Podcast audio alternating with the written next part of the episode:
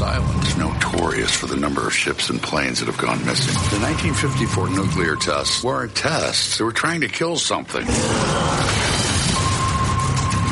That's called king around here. Time to show that man is king. Run! Island, PG-13. Experience it in IMAX March 10th. Episode 178. There's already like 7 million podcasts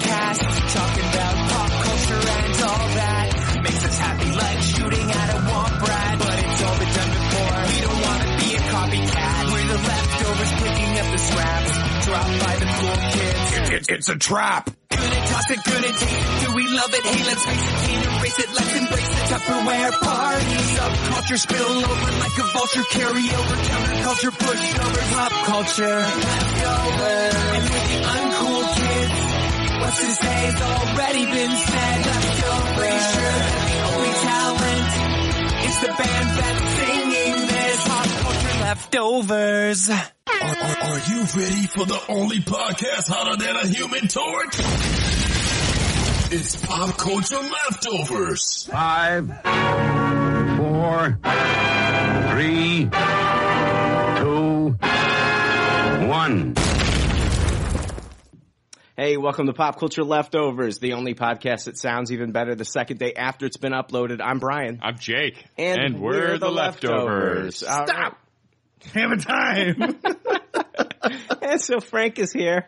Frank is here. Frank is here. We're also joined by a special guest to uh, join us in our Godzilla Godzilla discussion. Holy fuck. In our uh, King Kong, uh, our Kong Skull Island discussion. I don't know. I've got Godzilla on the brain today. Yeah, we'll talk about Godzilla a little And bit. we'll talk about Godzilla, but yeah, we've got uh, we've got a special guest um, to uh, to join us this week, uh, Mr. Daniel Hoeppner. Welcome.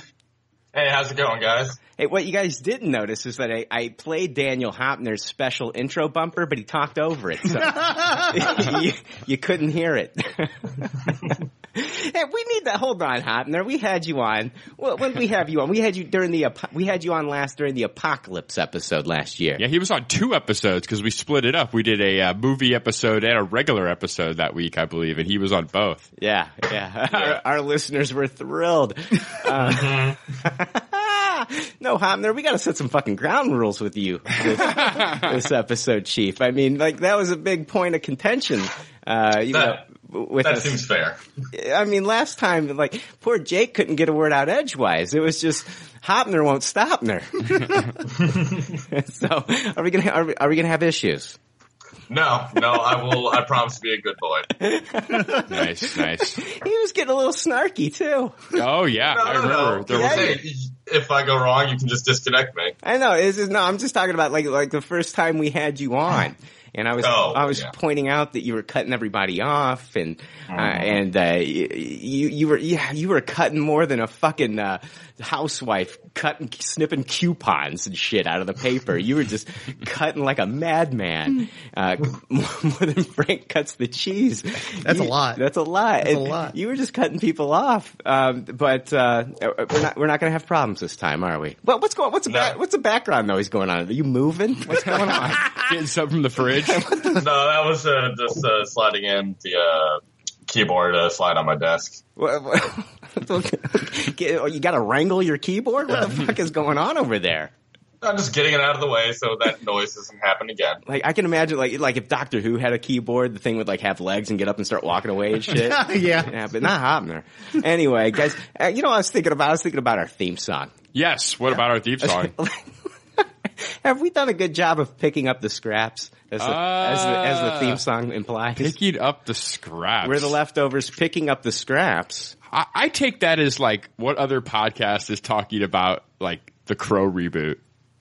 Oh, That's the scraps. I brought up Peabody.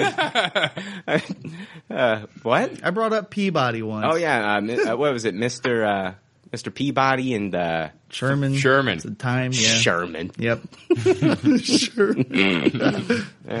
Yeah, that's the picking up the scraps. yeah, We cover some stuff no one else wants to cover. yeah. Okay, fair enough. I'll We- take that. Yeah, we do the we do the fucking real work. Yeah. I think, you know, I honestly think some of our crow discussion, now Hoeppner's fucking scared to talk. Have you noticed that? Yeah, I, I, I'll take it over A though.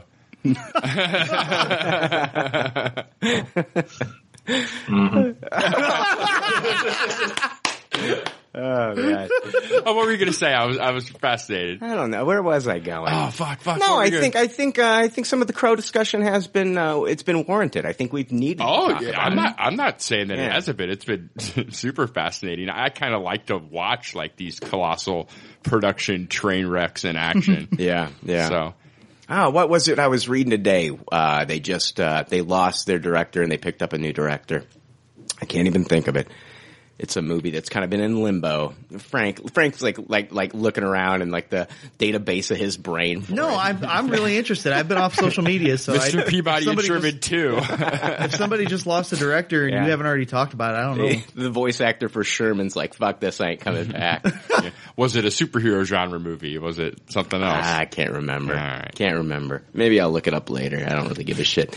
Anyway, uh, guys, yeah, recently I did a uh, Into the Badlands interview, and uh, it's up now on uh, Pop Culture Leftovers feed. So if you watched that first season and enjoyed it, definitely listen to that. And Daniel Wu goes into the second season. Uh, talks about it a little bit. He actually goes as far as to talking about episode seven, which I thought was really Wow. cool. Kind of only like eight episodes, right? ten this 10, season. So they had six in the first season, so we got uh, ten this episode. Uh, ten this season. Um, it was funny though. I'm gonna let I'm gonna pull back the curtain a little bit. Um, I started. I did the uh, the interview with Emily Beecham, who plays the widow 1st Mm-hmm. and I think she was in an airport. Um, she was on her way to Dallas to the South by Southwest festival that they got going on there this week, and she she whoever whoever was on her end that was telling her about the interview did not let her know that this was a podcast.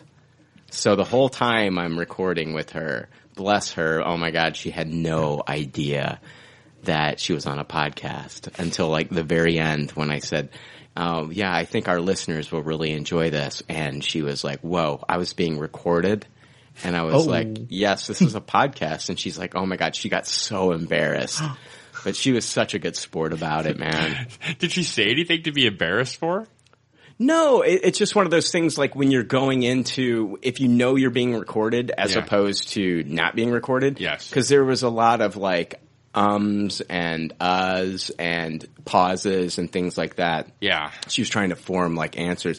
I think if she was like, she only thought that she was doing one podcast that day. She thought everything else was kind of like a article write up. Yeah, you were doing Yeah. a, a written article. Yeah. Yeah, yeah. Daniel, he knew that it was uh that it was a podcast. So, uh, but Emily was so she was the outtakes on that. If I were to post those, are pretty funny when she realized that it was a podcast. That's but hilarious. she was so sweet about it, and she's going to be starring in a new movie. I think they're. They, I don't know if they're premiering it at South by Southwest, but it's called Daphne. So I want everybody to check that out when it's available, like on video on demand or or whatever. So Cool. yeah, she was she was really nice.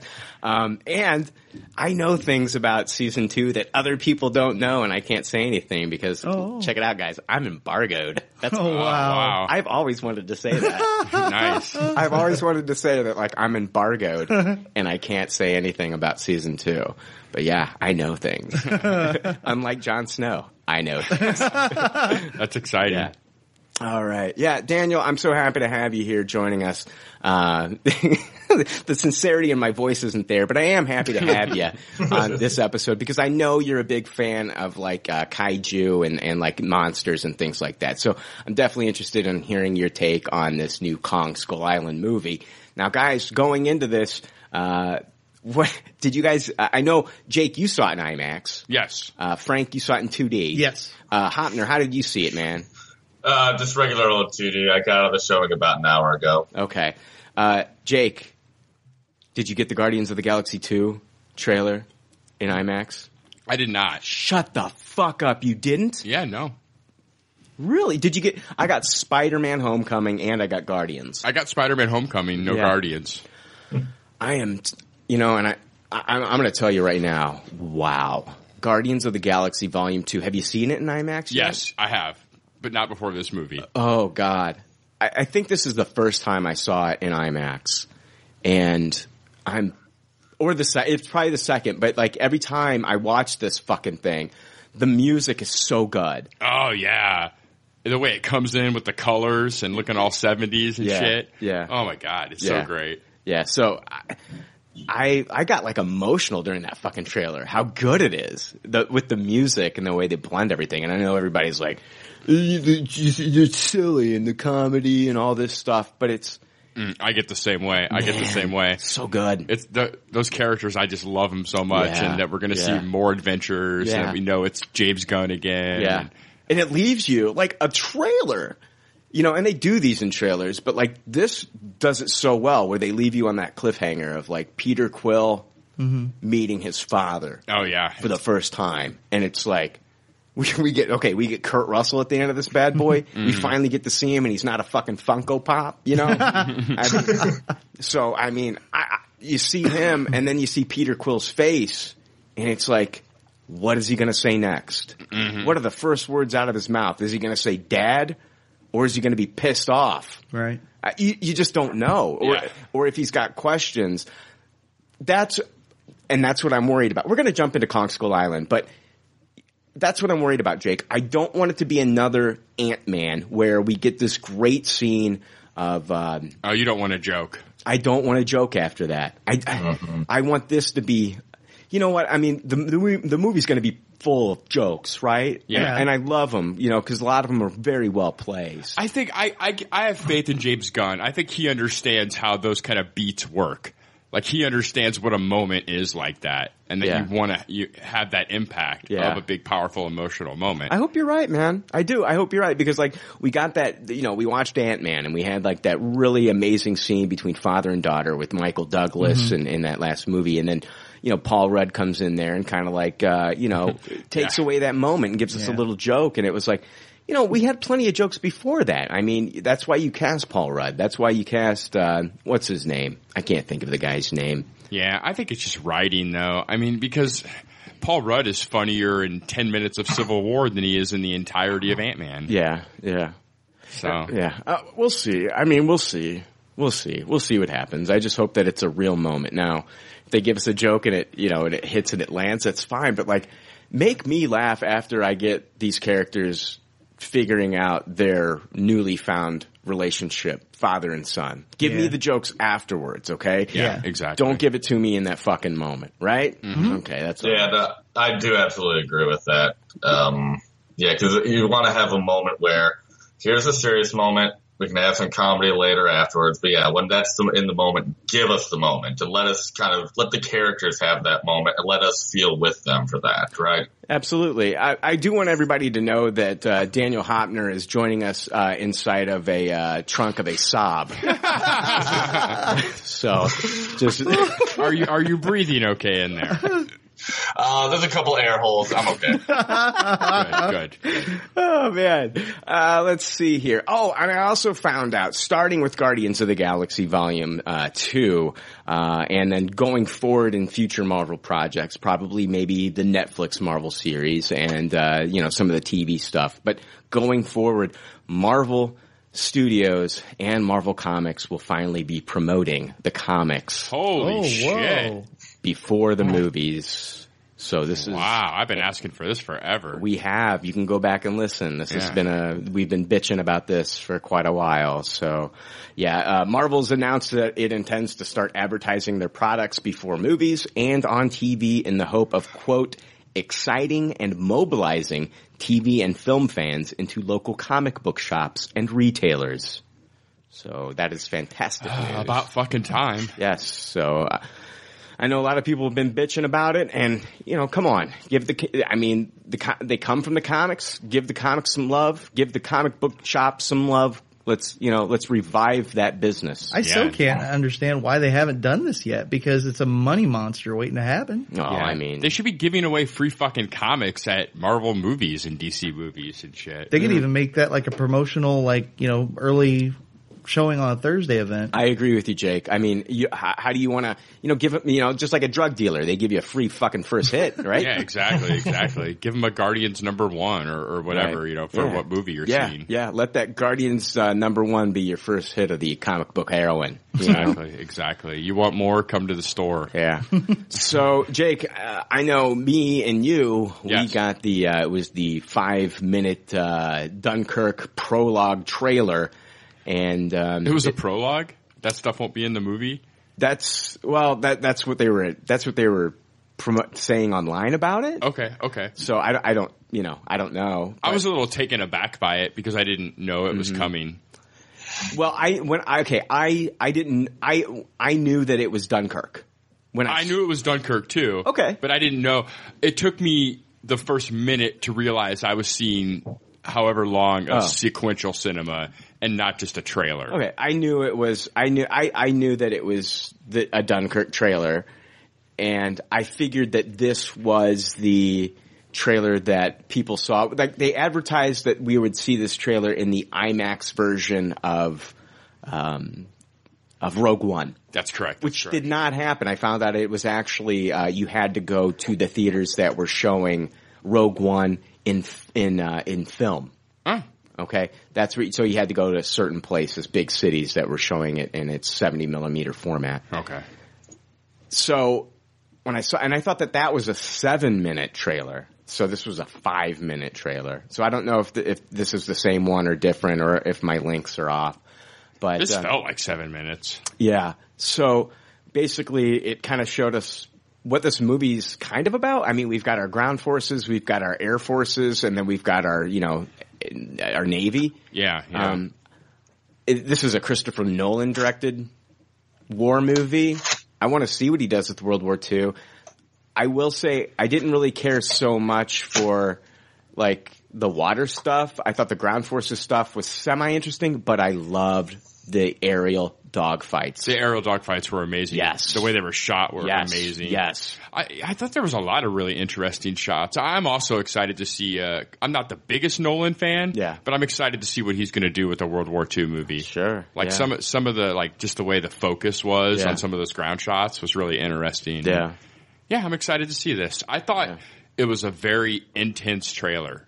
Like it, it almost made me uncomfortable. It was so intense. It had that uh, heartbeat going on in the backdrop, and as oh, the that, always, that drives me crazy. as the trailer progressed, it, like the heartbeat just got faster and louder, and Yeah. they really had the volume cranked in our theater for uh, Kong, I think. And so it, it kind of was like almost gave me anxiety. The trailer, I was like, oh man, maybe I can't handle this movie. But yeah, I'm excited to see it. All right. Sorry, guys. I'm trying to fuck with my volume real quick. Let me pause real quick. No problem. All right. Yeah. So uh, Dunkirk uh, looks. I mean, When you- when does Dunkirk come out? comes out this summer. I think maybe July. I know it comes out this summer. Okay. So yeah, it's been it's been anticipated. It's just they haven't shown us a lot of footage for it. So I'm glad I finally got to see something. Yeah. You know, other Yeah. than just like that teaser trailer that they gave us. Like, His, his trailers are always that way. Interstellar was really hard to see much footage of before it came Yeah. out too, if you Yeah. remember. Yeah. All right, guys. So uh, we are going to be jumping into uh, this week's pop culture leftovers movie review. Where's that? Where's that stupid bumper? Here it is. Pop culture leftovers movie review. Pop culture leftovers movie review. Pop culture leftovers movie review. Yeah, Jake sucks. All right, guys. So, all right, we're going to be talking about uh, Kong Skull Island. We've all seen it. Um, just want to let you know right off the bat that we could be jumping into spoilers. So this is the spoiler warning. This is a pop culture leftovers spoiler warning. Today's forecast calls for spoilers straight in your dick hole. You have been warned, spoiler pussies. Speaking of dickhole and speaking of this movie, we saw no Kong Dong. No, we did not. Yeah. Zero Kong Dong. So. As oddly as that is, I, was know, thinking about yeah. that. I mean, yeah. So Frank, you owe me five bucks. I'm fucking. I was like, how did I not get it? I feel left out. I didn't know we were gambling on the Kong Dong. Yeah, that was, that was a little side bet between me and Frank. Classic Kong Dong. Uh, let's see here. So, yeah. Uh, basically, Kong Skull Island, a team of scientists explore an uncharted island in the Pacific, venturing into the domain of the mighty Kong, and must fight to escape a primal Eden. Uh, it's directed by Jordan Vogt-Roberts. Uh, this is kind of like he's kind of cut from the same cloth as some of like these directors that have done small projects that, you know, we, what did we see? Uh, it was like uh, Colin Trevorrow did Monster, then he got that big movie Jurassic World, and then you know we've seen Josh Trank, and you know he did uh, Chronicle, and then he did uh, you know Fantastic Four. So Jordan Vogt-Roberts is kind of like that guy. You know what I mean? He's done smaller things, and this is like they, and he's done well at them, and they gave him like a big, huge blockbuster movie. Okay. Uh, it's written by Dan Gilroy, not to be confused with Tony Gilroy. I did confuse him with Tony Gilroy at first. I saw the Gilroy and I thought it was Tony.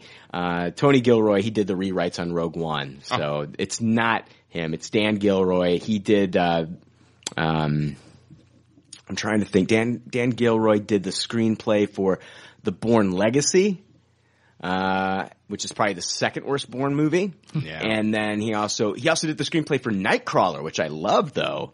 And also Max Borenstein did this as well. Uh, Tom, it stars Tom Hiddleston as James Conrad, Samuel L. Jackson as Preston Packard. Uh, guys, little known fact, his initials are PP. Thought I might be more out of Frank with that one. PP. Brie Larson as Mason Weaver. So we got a, I mean, yeah, this movie's got some, it's got Academy Award winner Brie Larson in Yeah. this, uh, Academy Award nominee John C. Reilly, and Academy Award nominee Samuel Jackson. Lots of Marvel characters in this movie. That's true. I was about to say four of them. Yeah. yeah. Uh, let's see here. Yeah, John C. Reilly plays Hank Marlowe. And uh, I wanted to point out that there was, I think there was a Tim and, East, uh, Tim and Eric Easter egg in this movie. oh, really? On the back of his jacket, it said, good for your health. Mm-hmm. Yeah. I saw that. For your health. Fucking uh, Steve Brule, the doctor from Tim and Eric. Mm. For your health. Yeah. You guys have no idea what I'm talking about, but people that watch Tim and Eric absolutely know what I'm fucking talking about.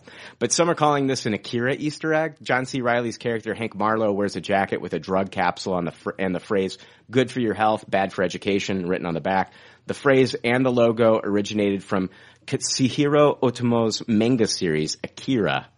Hmm. And guys, I realize that people are going to say, well, this was set in 1973 and this is like eight years before Akira was even released or whatever. Fuck off with that shit. uh, John Goodman stars as Bill Randa, uh, Corey Hawkins as Houston Brooks, Jason Mitchell as Mills. Uh, this is a uh, reunion between Corey Hawkins and Jason Mitchell. They both appeared in Straight Outta Compton as Dr. Dre and Eazy-E. Uh, let's see here. John Ortiz as Victor Nieves. Tian Jing as San, Toby Kebbell as Jack Chapman, and they also credit him as Kong on this uh, on IMDb. But are they giving him credit for the face motion capture? Yeah, did he do motion capture stuff? Well, I think he did. Maybe they, he did face motion capture because Terry Notary worked on this as well. Hmm. Terry Notary, he uh, he did most of the mocap, I believe, for Kong. So maybe the body movements, because Terry Notary, he worked with Andy Serkis on both Dawn and Rise of the Planet of the Apes, and I think he's also going to be in the new War for the Planet of the Apes.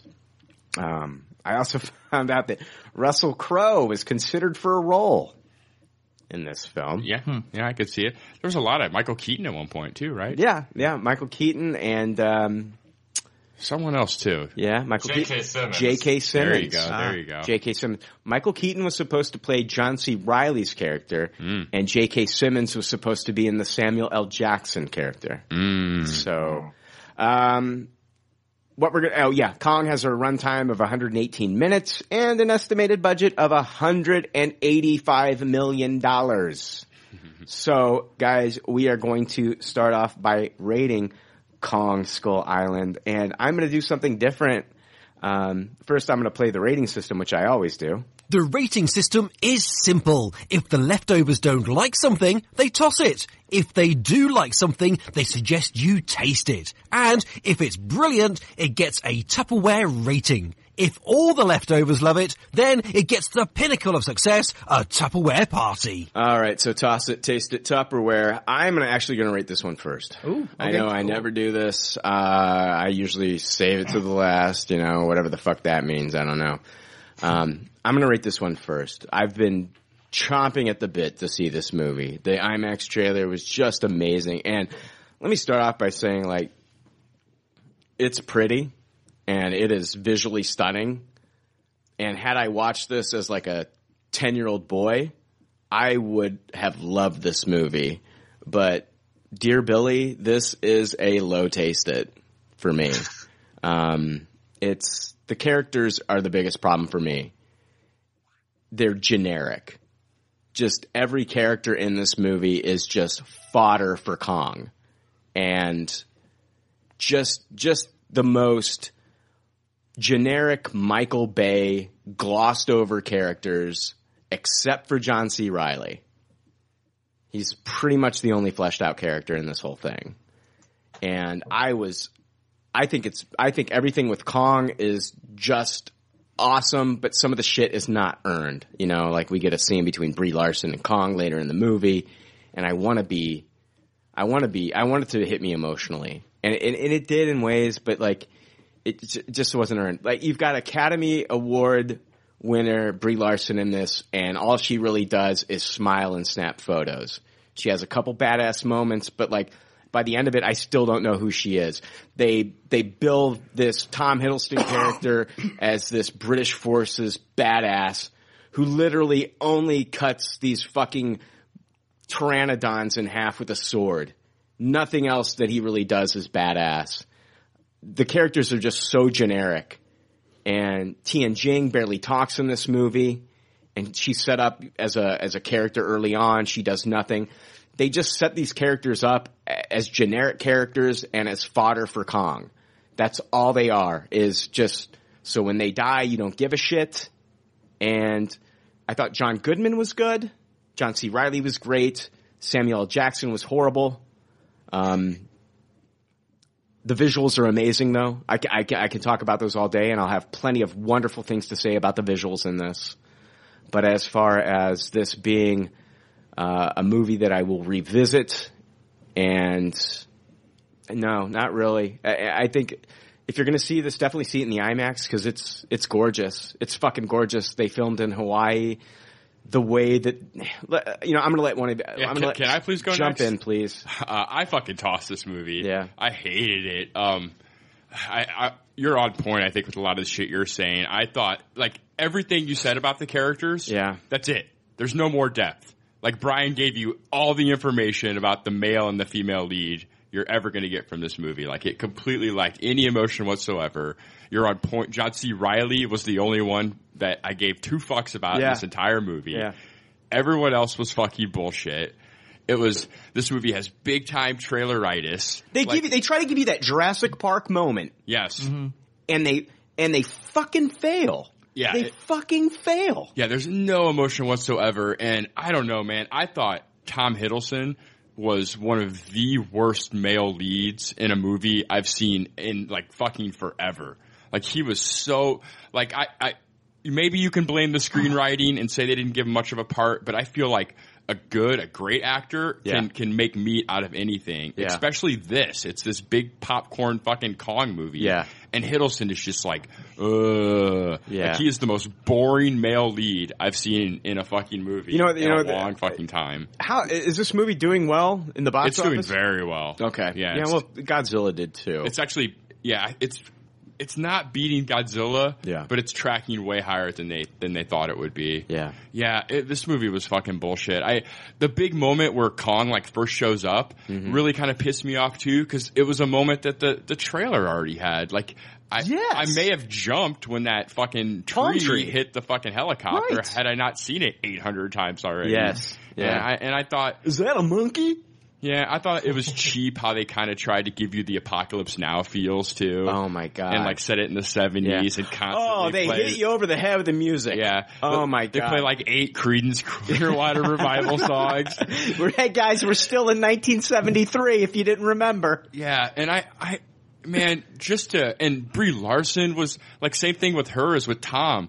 Like I don't know if it was the screenplay or what, but she was just terrible. Yeah. like terrible. I was like, oh my gosh, this is Captain Marvel. I'm I'm actually less excited. No, come on. I mean, Room. Let's go back to that. I mean, Yeah. come on. Academy Award winner. This girl has so much talent, and they gave her nothing. Yeah, it- They gave her the Amy Adams Lois Lane treatment in this fucking movie.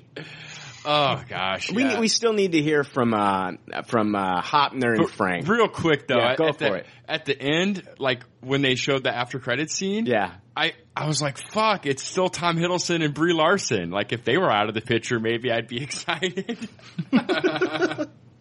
Well, I don't honestly. If and I'm going to get to that. I think that the next movie is not going to be set in this time period.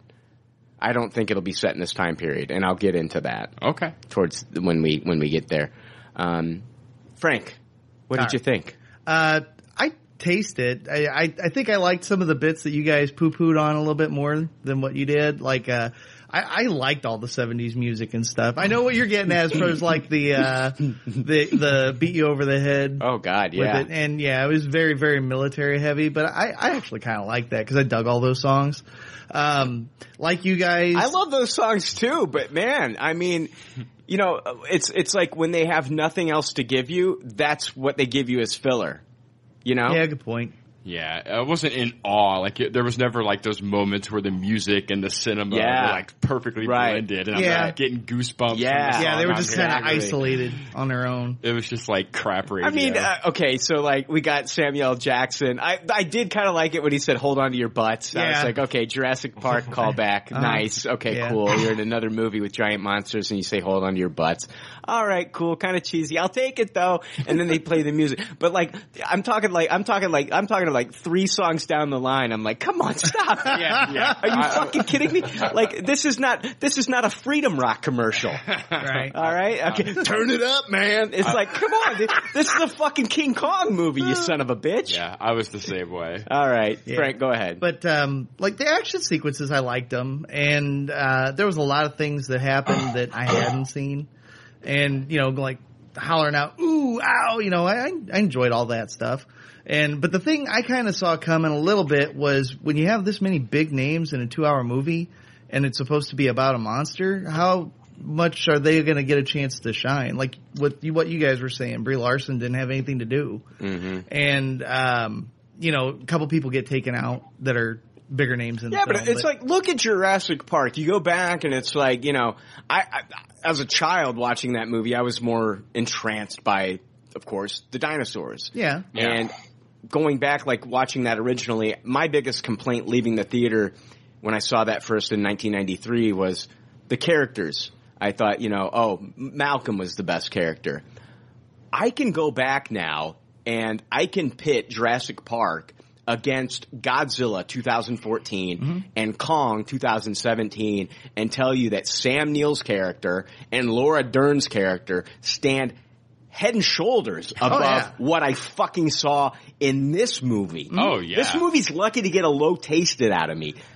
It's- some of the big hook is making you care about those characters and wanting wanting them to make it out Yes, alive. And yes. I didn't give a shit. yeah. I think they have the time though. I, I think it's a poor excuse to say like the focus is Kong and they don't have time to make me care about these characters because I, I think they do. I think It's so rushed. a- it is so rushed, Jake. Yeah. It's like when they when they give us these introductions, it's like, okay, this is badass military guy.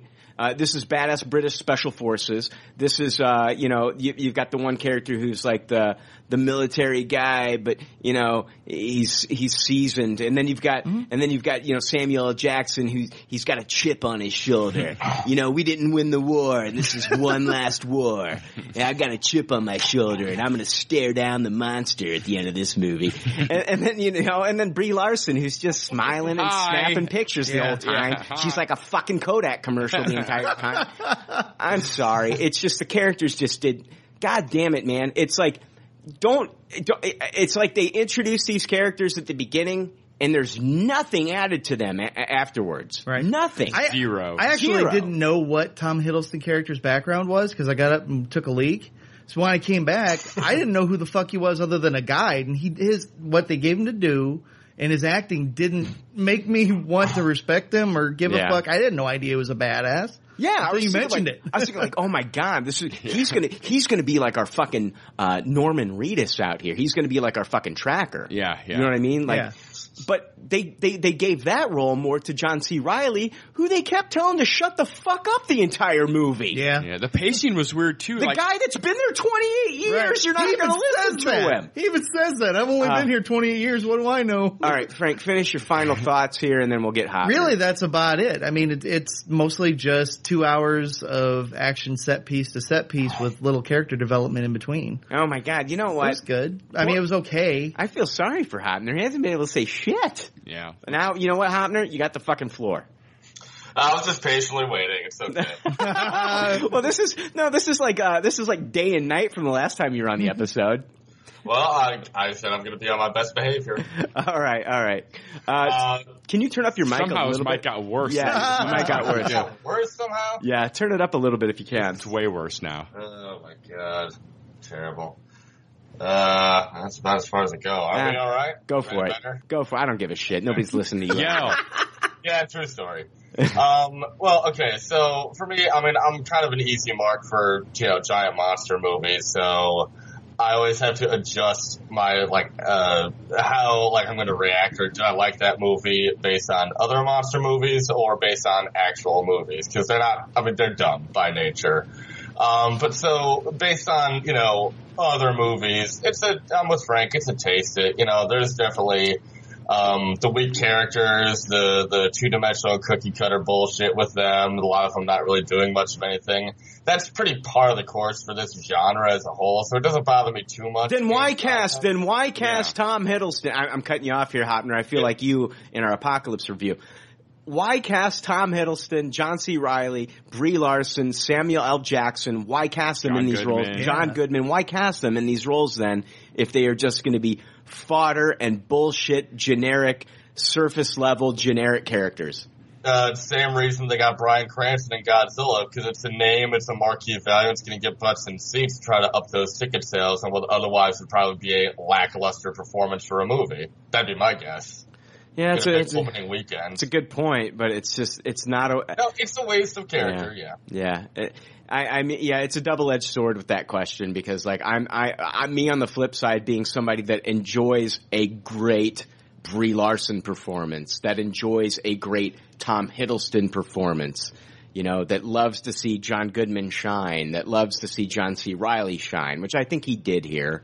Yeah, I don't But- think either of those names are putting butts in seats though. Like you see those names and you think good acting, Yeah. but those names aren't like I don't think Hiddleston or Larson on I a Kong s- poster. Yeah. People aren't seeing that and going, "Look at those two names, butts in fucking seats." You're right. It's not a name like, uh, you know, it's not a name like Tom Cruise, Will Smith, yeah, Bruce Willis. Brad Pitt. It's not an A-lister yet. I mean, I, Yeah. I'm talking. We're talking about we're talking about Brie Larson here, who's an Academy Award winner. Yeah, but it's still not Jennifer Aniston's name on the poster. But if I talk to a random person out on the street and say, "Hey, what did you think of Room?" They're they're saying they're they're either saying, "Oh, this the the ridiculous Tommy Wiseau movie," and I'm like, "No, that's a different movie. That's called The Room. I'm talking about Room, which is a great movie." Um, but but they don't know who Brie Larson is. You're you're right, Jake. It, it, but everybody knows who Samuel Jackson is. Well, I, I- at the end of the day, I'm saying, I'm saying, like you're right. Yeah, Like, yeah. It, like your point is solid. Like, Yeah. why cast these people? Right. If a they're not marquee names that are putting butts in seats, and b you're not going to give them shit to fucking do. write them right. We know where Samuel Jackson shines. Yeah. Quentin Tarantino knows where Jackson shines, and he gives him roles to where he can stretch his legs and do what he does and do it his best. And they did not utilize that here. They gave him hold on to your butts. Yeah, he mm-hmm. plays the same character he's played in 15 other movies. Yes, and let's stare down the big, big gorilla, and that's it. All that's right. what they give him here. All right, we we interrupted. Sorry, Hoeppner. Well, I mean, I'll, I'll agree that, yeah, it's in terms of the marquee value, yeah, they're not A-lister names, but I think that it gives the film a little bit more uh, exposure than it probably otherwise would because they'd be like, oh, another Kong movie, whatever. Um, and yeah, it's been what twelve years since the Peter Jackson one, but still, uh, I I think it's something, and you're not going to afford a Tom Cruise or a Tom Hanks or anything like that. So I think it's kind of you know in the realm of what you're going to what they can afford with that.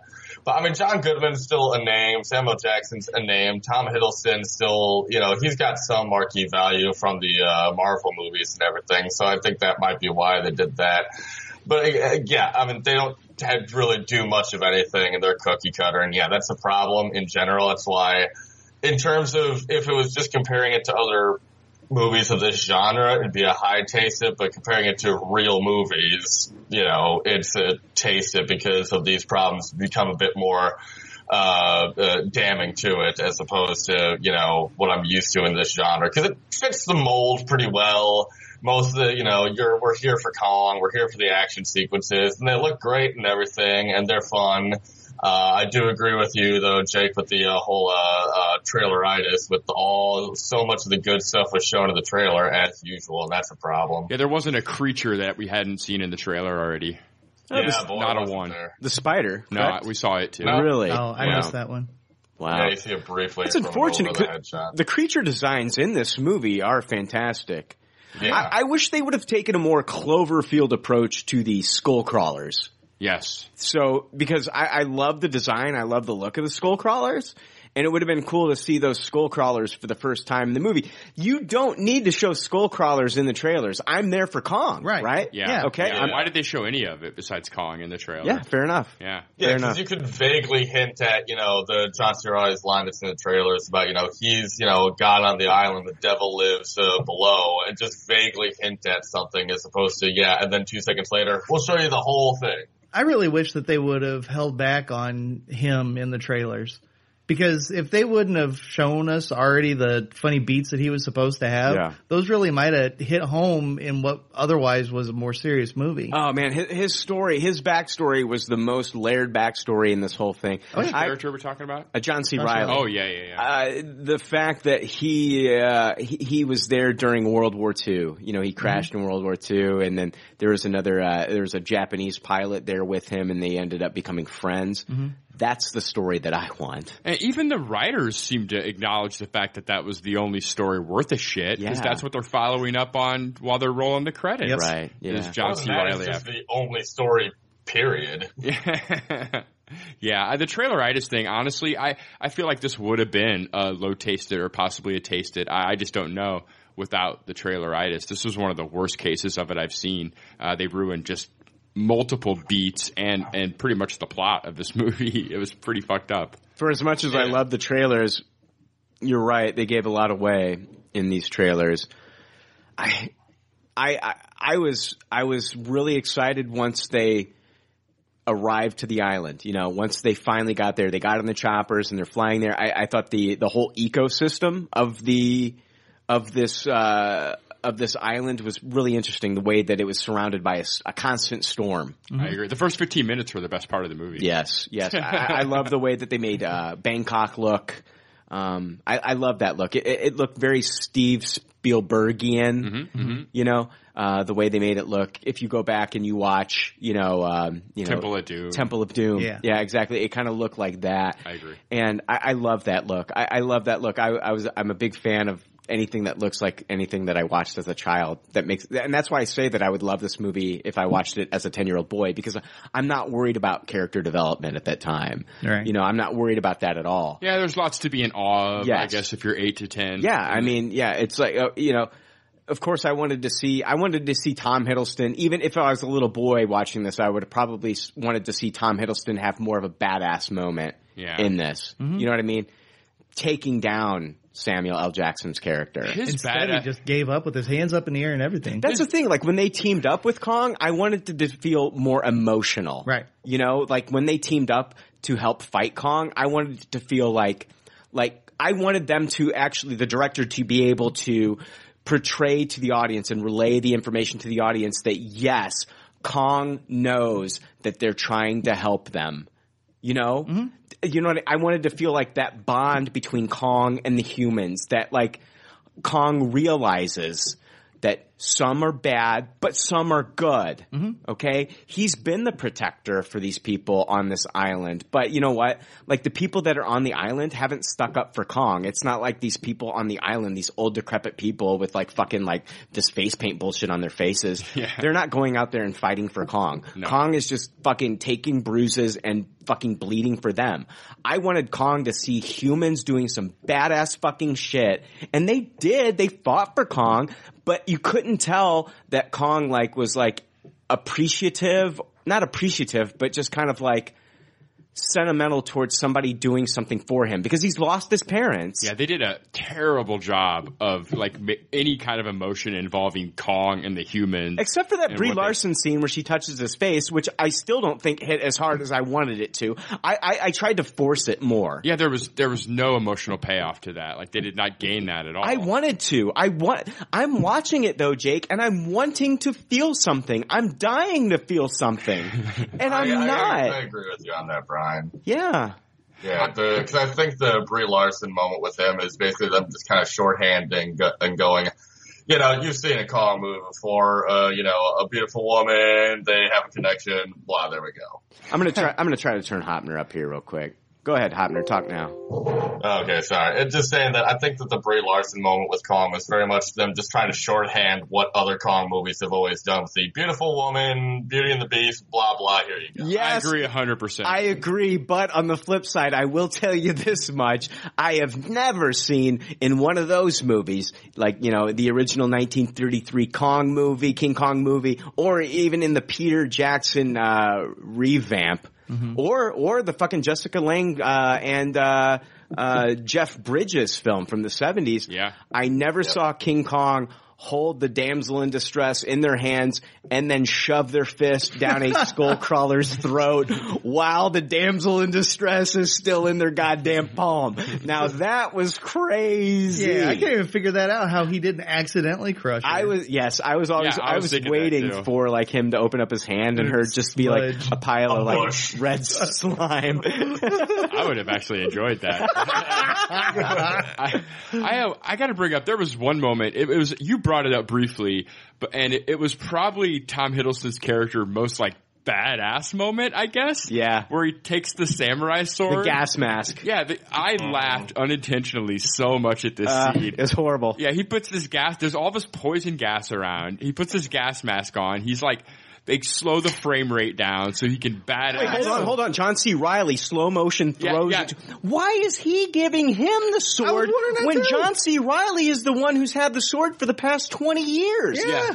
He's had this sword for 20 years now. No, Uh-huh. He knows it's time. The It script- should have been John C. Reilly Yeah. cutting those and that would motherfuckers have up. like felt a lot better Yes! too. You're Yeah. right! But yeah, he cuts through like three of them in slow mo, and then just like there's still poison gas everywhere, but he just takes these like. You, my face has been covered long enough. I have Yeah. to expose Yeah. it again. It's like okay, you're out of the gas now. He's not out of the gas whatsoever. It's, it's like No, he's like still hip deep in it. I was laughing so hard. I was like, "Yeah, this movie's pretty terrible." It is really funny because the yeah, because exactly what you're saying. He cuts a couple of them, and then they do the one where like the screen is covered by the little you know uh, flying thing, Yes. and the sword cuts through it, which clearly going to be like a 3D moment. And then it reveals that he's still wearing the gas mask. I definitely chuckled at that. I'm like, you look stupid. I thought the 3D was pretty fucking lacking in this movie too. Yeah, it was like, oh look, we could show you 3D gnats every time we show close-ups of Kong, hmm. but that was pretty much like all they were really giving me. Like there was never really any huge 3D moments. Can I tell you about a scene that I did love? yeah. Yeah. I, I, I, a scene that I absolutely adored that I thought was fantastic, well shot, and I thought it was well acted was a scene with Toby Kebbell. And did he play Jack Chapman in this movie? I can't remember the, what's the name of the character? Uh, yes, Jack Chapman. And it's the scene where he's, um, out in the open in the water and Kong is in the, in this river too and starts to walk up on him and he sees Kong and he goes behind a rock. And um, yeah, it was Jack Chapman. He's washing his face. All of a sudden, uh, the squid, that giant squid, starts to attack Kong. Yeah.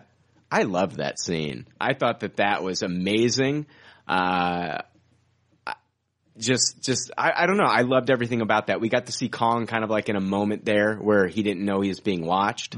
Yeah. We got to kind of like see him. Watch him slurp up some tentacle. Well, before that, I mean, he's, he's looking at himself and he's bleeding from the battle. Mm-hmm. He's looking at his hands. He's he's tending to his arm. He's you know he's actually drinking some water and things like that. We get to see Kong and kind of like just like a moment where he's like, we've got this soldier watching him, and he's just not like this crazy mindless monster. Yeah, he's not a disaster movie walking. Exactly. And unfortunately, that moment was wasted on somebody who doesn't even make it out. I was gonna say the same thing.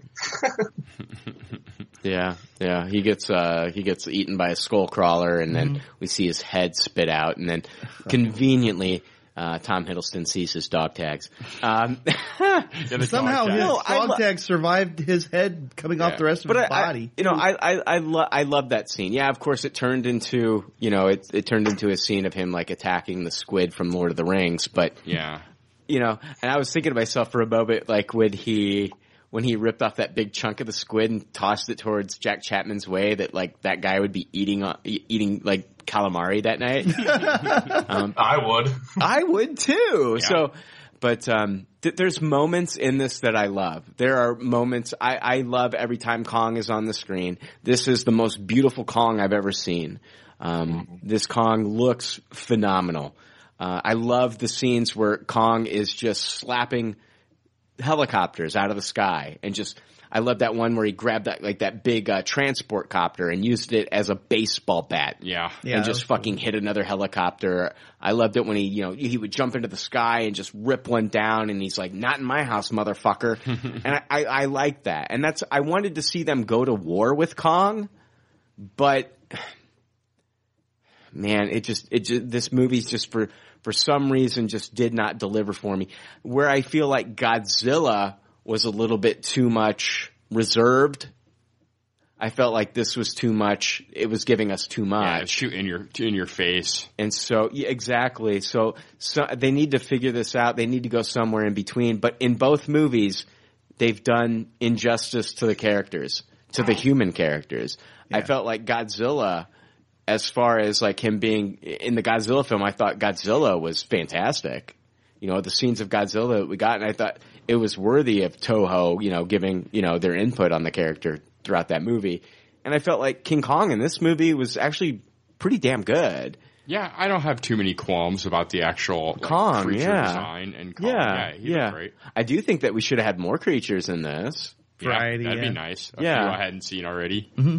What about the final battle? I mean, between the ultimate skull crawler. I actually, I didn't hate it. I didn't hate it. I thought the actual final battle was actually done really well. You know, we got the teases of him like ripping the jaw in half. We didn't get that. You know, we saw him do that quite a bit in like the Peter Jackson movie with the Yeah. T-Rexes. Yeah, yeah. Um, I'm actually, I, I, I enjoy the Peter Jackson King Kong a lot more than this movie. I, I can't decide which one I, I, I like more. I, I dislike them both. Oh, I, I enjoy the I enjoy the Peter Jackson King Kong movie. To be quite honest with you, I'd give it a taste it to high taste it. I, I like it. Yeah, they're both Yeah. toss-ins for me. I don't think I ever made it all the way ah. through. I like watch half of it twice. I like it. It's a guilty pleasure. I enjoy it. It was. Yeah, I think. Sorry, go ahead. Oh, I was no, gonna go ahead, stop. Go ahead, Stopner. Go ahead, Hop, Hoeppner. Go ahead. We, we, I feel bad for cutting you off so much. It's all right. Um, I mean, with the 2005 Kong, I think, uh, and I forget which one of you two said it earlier, that like the the beginning part of this movie is some of the best stuff of it, bef- and then before they get to the island, whereas the 2005 Peter Jackson Kong, uh, they take fucking forever to get to the damn island, but once you get there, it's a lot better, I think. Uh, so it's interesting just kind of seeing how there's still not a good, like, middle ground there of too much time beforehand or not enough time, and then the island stuff either being really dynamic or really boring. Yeah, yeah, I agree with that assessment. It took way too long in the Peter Jackson version. Movie definitely got better when we got to the uh, Skull Island. Mm-hmm. So let's. um I don't know. I feel like we've trashed this movie quite a bit. it's not. I would still recommend people to see this in theaters. To be quite honest with you, hmm. that it's the best way to see it. I I don't think that there's any. I do. I think it's a. a I think visually it is stunning, and I think the best way to see Kong, this gigantic monster, is in IMAX 3D. I really do. Yeah, I, I guess I guess I agree with that. If you have the desire to see this movie, Maybe if you're into I'm not- like yeah. the Michael Bay Transformers and have a passing interest in Kong. Yeah, I, I'm not trying to get people not to see this. I think the best way to see this is in the theater. I think like once it comes home, yeah, it's worthless. it's yeah, I, I, Yeah. I yeah, I think the best way to see this is in the theater. I, I can't imagine watching this at home and having having any satisfaction. Um, but uh, let's talk about the post credit scene. So the post credit scene goes. It goes really, it goes Ferris Bueller for a second before you realize what's going on because you hear Tom Hiddleston, uh, his character is ask Captain Conrad. He's asking, "Why are you still here?" And then he says, "Why are you still there on your seats in the darkened room?" And then the scene opens and we see Conrad and Brie Larson's character being held in an interrogation room uh, with one-way mirrors. Brie Larson's character then threatens to tell the Russians about Skull Island and the meeting with uh, their meeting with Kong. Uh, Houston Brooks, who's played by Corey Hawkins, and then San, who's played by Tian Jing, walk into the room and inform them that Kong is only the beginning and that the island expedition proved that the hollow earth theory, which uh, they brought up quite a bit throughout the movie, which was not interesting either. um, it's true, and that the skull crawlers were just the beginning. So Brooks then informs them that there are other monsters that are out there with ancient people that the ancient people that they encountered have known about. Uh, we're then shown, um, as well as uh, we're shown some slides featuring photos of characters that we've known from past Godzilla films. We see Godzilla, we see Mothra, King Ghidorah, and Rodan. So they're setting up their whole kaiju monster universe with Yeah. this. We saw this coming. We knew that they had planned for a Godzilla versus King Kong film. Um, this is a uh, post-credit scene that's setting up this whole world. So I don't know. I just want to get your initial thoughts on this, Jake. I, I can already tell you, you hate it. I, I know that it's, it's a post-credit scene, and and you Yeah. hate those. And even if I pretend that I don't hate post credit scenes, Yeah. I hated this. I hated this scene. Yeah. So yeah, I like I said, it scared me that I, I'd be excited, more excited to see Kong vs Godzilla if we weren't bringing back Tom Hiddleston and Brie Larson, which this post credit scene scared me into thinking that might. I don't think so. I don't no, think so. there's no way. No. I hope not. Uh, let me. Can I get into that? Do you? Uh, do you, Hoeppner? Do you have any theories on why they're not coming back? Uh, yeah, well, I mean, they're the age they are in that movie in 1973. The next, because it's after this, it's Godzilla 2, then Kong versus Godzilla, and that's that thing 2020. Yeah. Uh, but that's all taking place post first Godzilla movie from two years ago, which was in current time. So unless they put on the most insane age makeup on both of them, no, they're not coming back. they're going to be like 30, 40 years older. That's a, Is- a great point. But hold on. Go ahead, Jake. Is that official that Godzilla from a few years ago and this movie take place in the same universe? Yeah, because it's uh, Yes. John Goodman's character is part of Monarch, or the other his other characters. They're part of Monarch, which was the organization that Ken Watanabe was uh, part of in uh, Godzilla. Okay, Yes. I've not seen the Godzilla movie from That's two right. years ago. Now, Skull Island, let me get into this, why it's not going to take place right after this encounter in 1973, that I think that they are going to time jump, and we aren't going to get Tom Hiddleston and Brie Larson back unless Daniel's correct and they do like this insane like makeup prosthetic. Hopefully they don't go the route of, uh, what was his name? What, uh, uh, fucking Prometheus. What was the actor? Guy Pearce? Oh yeah, that was Oh, yeah. Oh my god, that was fucking Why would they put him in all that makeup so they could not act again? Oh my god, Johnny Knoxville looks better in the Jackass movie as the old man than fucking Guy Pearce did in fucking Prometheus, oh. which is like a fucking hundred plus million dollar movie. Jesus. Yeah. Anyway, I mean, they could do that, or they could uh, Tarkin uh, these two and age them. CG. oh, but why fuck off, bother? fuck off with that shit. I, I think the best way of going forward is to have somebody different in each movie yeah. and let Kong and Godzilla just like be the constant throughout. It makes me really regret that Kong didn't kill those two characters. Can I get into why? Let me get. Can I get? Can I get into why? And I think I can prove. I think I can prove why they are going to time jump. Yeah, Yeah. please do. All right. So Kong Skull Island features the tallest incarnation of Kong in an American film. Okay. He stands in this film that we watched. He stands approximately 104 feet tall. While Peter Jackson's Kong was only 25 feet tall. Mm-hmm. Okay. The tallest incarnation of Kong overall is the one featured in King Kong vs. Godzilla back in 1962, and he stood 147 feet tall. So, we are expecting that Kong is going to fight Godzilla in a future King Kong the Godzilla film, correct? Yeah. Okay. Dawn of Monsters. how tall was Godzilla in the 2014 film? He was 350 fucking feet tall. okay, guys? Get some stilts, King Kong. Now, remember, there was a quote in this film from John C. Reilly who said that this King Kong, this Kong, is still growing. So we've got basically kind of like a uh, not a fully adult Kong here. so this Kong is still growing. We've got to time jump to where he's at least 200 and something feet tall. We cannot have a 104 foot tall Kong fighting against a 350 feet tall Godzilla. We got to get him to at least 220 to 230. Yeah, get, get him to the proper weight class. So we got to Protein powder. we got to get we got to get a bigger King Kong. Make so I. I think they're going to. I think the island will be. It will not be disturbed for a good 30, 40 years. And um, we're gonna we're gonna get this Kong. Uh, it's gonna be an even bigger Kong. So Yeah. Yeah. Uh, If and if I may, Brian, I'm glad you brought the whole size thing up because if you had, if that wasn't where you're going with it, I was going to. Also, good, uh, good checking on. You got the uh, the exact measurements correctly. wow, wow, wow! work.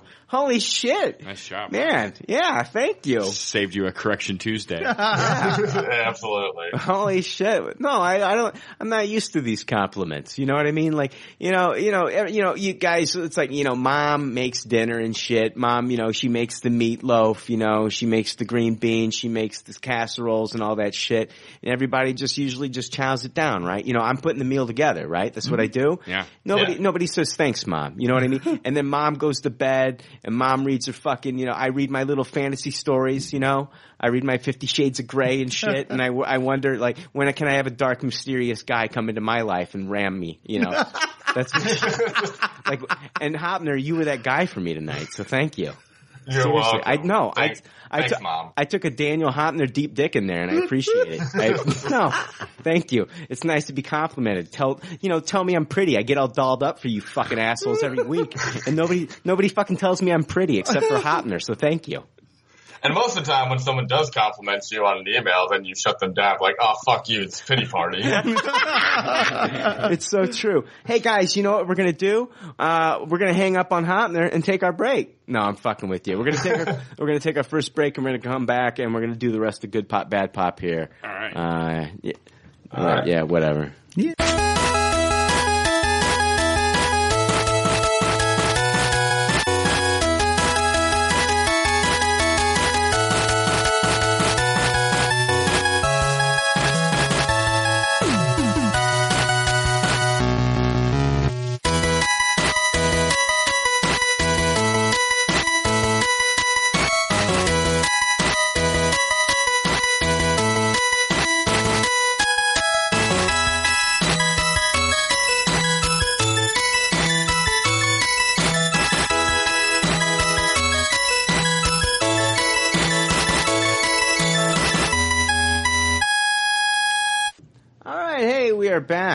Yeah, yes. Hey, with more, woo, more rambunctious goodness.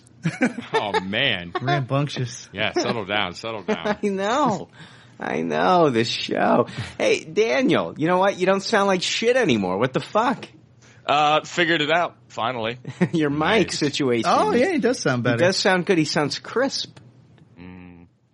Ah. I, was, I was a little creeped out right there. I can't lie. You mean you didn't like it?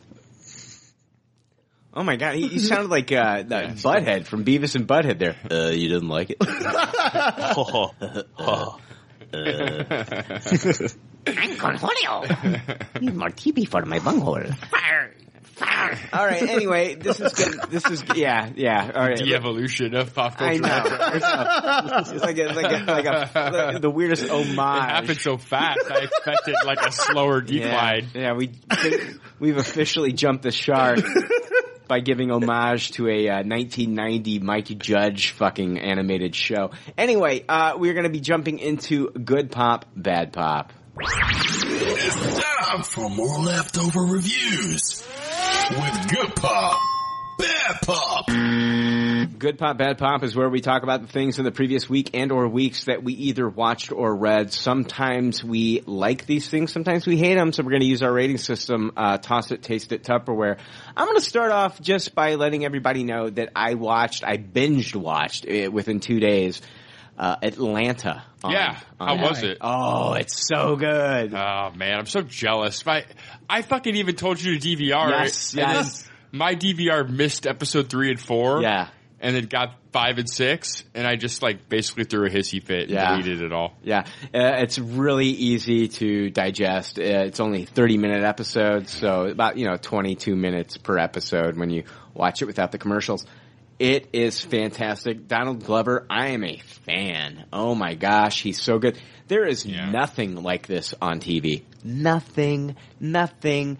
You know what I mean? It's so fantastic. I'm not going to go into the details of the show. I'm just giving you my rating. It is a Tupperware. If you have access to watch this on FX, FX, the network, is fucking killing it. Fucking killing it. Between this, Baskets, Legion, Taboo, uh, The Americans, all these shows, fantastic. Yeah. Definitely watch Atlanta. It is a Tupperware. Donald Glover is so good in this. It's Ah, funny. I can't wait to see it. It's really funny. It's funny. It's funny. And they do time jumps. It's not like one episode ends and they have to pick up where that episode left off. They pick up and then in the next episode you're introduced to new characters and they've done a time jump. It's so phenomenal. So Mm. good. So good. FX is killing it as a network. Yeah, I love Donald Glover. His newest album is fucking fantastic. It was one of my favorite albums last year. See, I don't. I, Childish Gambino. Yeah. I, yeah. I don't know. I'm not into like the whole music scene. I didn't watch. uh You know, I didn't stick with Community and all that shit. Mm-hmm. This is my real first exposure to Donald Glover, which I'm glad I have because now I have 100% faith that he's going to do a fantastic job as Lando Calrissian. Oh yeah, I'm so excited. That, yeah, that's why so many people got so excited when that casting happened. Yeah, yeah. Yeah, he's going to be great.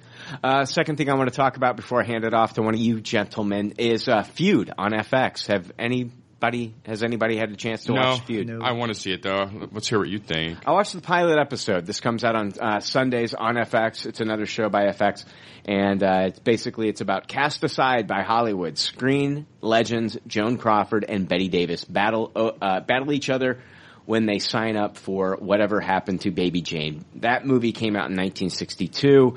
And uh, it was kind of like a horror thriller movie at the time. This uh, show stars Susan Sarandon as Bette Davis, Jessica Lange as uh, Joan Crawford. Kind of interesting that Jessica Lange is in this, and she was also in a King Kong movie back in the 70s. That was like her first big gig. Anyway, it also stars Catherine Zeta-Jones, Kathy Bates, Sarah Paulson, who has not been introduced into the series yet. She'll be in the next episode. Alfred Molina, our Doc Ock. Oh, yeah, yeah, Alfred fucking Molina. Uh, also fame from the uh, Indiana Jones movie, Raiders of the Lost Ark. The Spider guy. Yeah, Doc Ock. Yeah. Spider Man. Uh, also in uh, Boogie Nights, and one of my best, my, one of my favorite scenes from that film. Oh yeah. Yeah. Uh, also, he plays Robert Aldrich, which was the director for uh, whatever happened to Baby Jane. And Stanley Tucci plays Jack Warner of Warner Brothers. in this. Yeah, what a cast. A lot of Ryan Murphy regulars and some really good people on top of that. Let me preface th- this this rating. I, I give this a high taste. It this has the chance to be a Tupperware as the season progresses. My biggest problem is also my biggest problem with this is the casting of Joan Crawford as Jessica Lange. I I don't know how to say this. I want people to go back and before you watch this series, if you have the luxury to watch this movie, I want you to watch Mommy Dearest. Has has anybody seen Mommy Dearest? Clips. Clips? So no. Anyway, has anybody seen Mommy Dearest all the way through? No. Uh, the movie came out in 1981, and it is a uh, it, it's uh, Faye Dunaway plays Joan Crawford. This is one of my favorite movies of all time. It is so good. And I, I, I know some people don't like it, but basically, after Joan Crawford had uh, an adopted son and an adopted daughter, and Joan Crawford was beloved in Hollywood for a long time uh, for the people that watched her films. Now, the people that knew her behind the scenes knew that she was a complete bitch and I'm not just saying that she was. okay, this she was cold hearted, and um, I, I recommend that people watch Mommy Dearest. It's kind of at its detriment though because Faye Dunaway does such a great job in the role as Joan Crawford that when you see Jessica Lange in the role, she doesn't. She's not as good. Now she may get better. Yeah, yeah. She may get better. And It- she's definitely capable of getting yeah, better. she is. But Faye Dunaway was phenomenal in that role. Like Jake, this movie is great. Like Mommy Dearest is so good. It's it's it's so memorable. So many memorable lines. Like you see Joan Crawford just flip out on her adopted children. There's a scene called eh, where she eh, where no wire hangers. Like if you've seen the movie, you know what I'm talking about. And she went nuts in this scene. Like she uh, she had a lot of personal things going on in her life at the time, and so she took them out on her kids. She was very like almost bipolar. And um, there's a scene where she flips out on the on her daughter for using wire hangers when she should be wearing wooden hangers because they don't they don't ruin your clothes. Ah. So it's like at three, four in the morning, she has like the kids going up, going outside and like doing gardening. She's freaking out and she has the kids doing gardening in the, in the, in the yard because at this point in time in her career, she's not able to, you know, keep the staff in her home to, she can't hire a gardener and so she's freaking out about the way the house looks outside. It's a great movie. Mommy Dearest is so good, and Faye Dunaway does she does that role such justice that you it's I'm I'm almost it's almost weird seeing somebody else play Joan Crawford, but Faye Dunaway. Mm, okay. Okay. This movie is not about that. That was a that was a Joan Crawford centric movie, and it was basically the movie was kind of written by her daughter after she died, and her daughter kind of like told you like the untold story of Joan Crawford Mhm. behind the scenes. Yeah. This is like the untold story of Bette Davis and Joan Crawford's relationship in this new anthology series that they're starting with Feud. And I think like the second season of Feud is going to deal with uh, Prince Charles and uh, Princess Diana. Oh wow. so this is like the first of you know the feud installments. I give it a high taste. It Susan Sarandon is fantastic. My problem is just because I saw Mommy Dearest. Now, do I think that you need to watch Mommy Dearest to enjoy this series? Part of me says yes, because like they introduced Joan Crawford and, uh, you know, of course, like they're feuding. The whole show is called Feud. They're feuding with one another and they get both, they get this role in whatever uh, happened to Baby Jane. And of course, like both of them are wanting to suck up to the crew. And so when uh, Joan Crawford shows up, she shows up with gift bags for everybody, and then she also shows up to set with a Pepsi Cola machine, and she's always posing with Pepsi Cola. Well, you'll know if you watched the Mommy Dearest that she actually married like the president of Pepsi, PepsiCo Oh shit. and like you know she took over that company for a while it was fucked up like and you learn that from that movie so i think like you get a lot of background on the character in mommy dearest Mm-hmm. and i think it's to your benefit to see that because you get the background of the character but it's also detriment because jessica lange is just not as captivating yet as joan crawford okay so I don't know what to tell you. Like, do you need to see whatever happened to Baby Jane? I think that would be a good movie to watch after you've seen this. Do you need to see the movie Mildred Pierce? I've seen it. It's a fantastic movie. It's so good, and it's brought up in this movie, uh, in this show. Uh, You know what? Do whatever you want to do. You know what I mean? Yeah, I mean, the show yeah. is intended to work without any of that. It is. It. It is. It's hard for me to separate though, Jake. Oh no, I'm not Yeah. saying, but Yeah. I, I still think you can, you can come in not having seen any of that and and pick up on what's going on. Sure, I, I think like the the Pepsi the Pepsi stuff might be a little confusing. Yeah. it might be because like you get that background in this.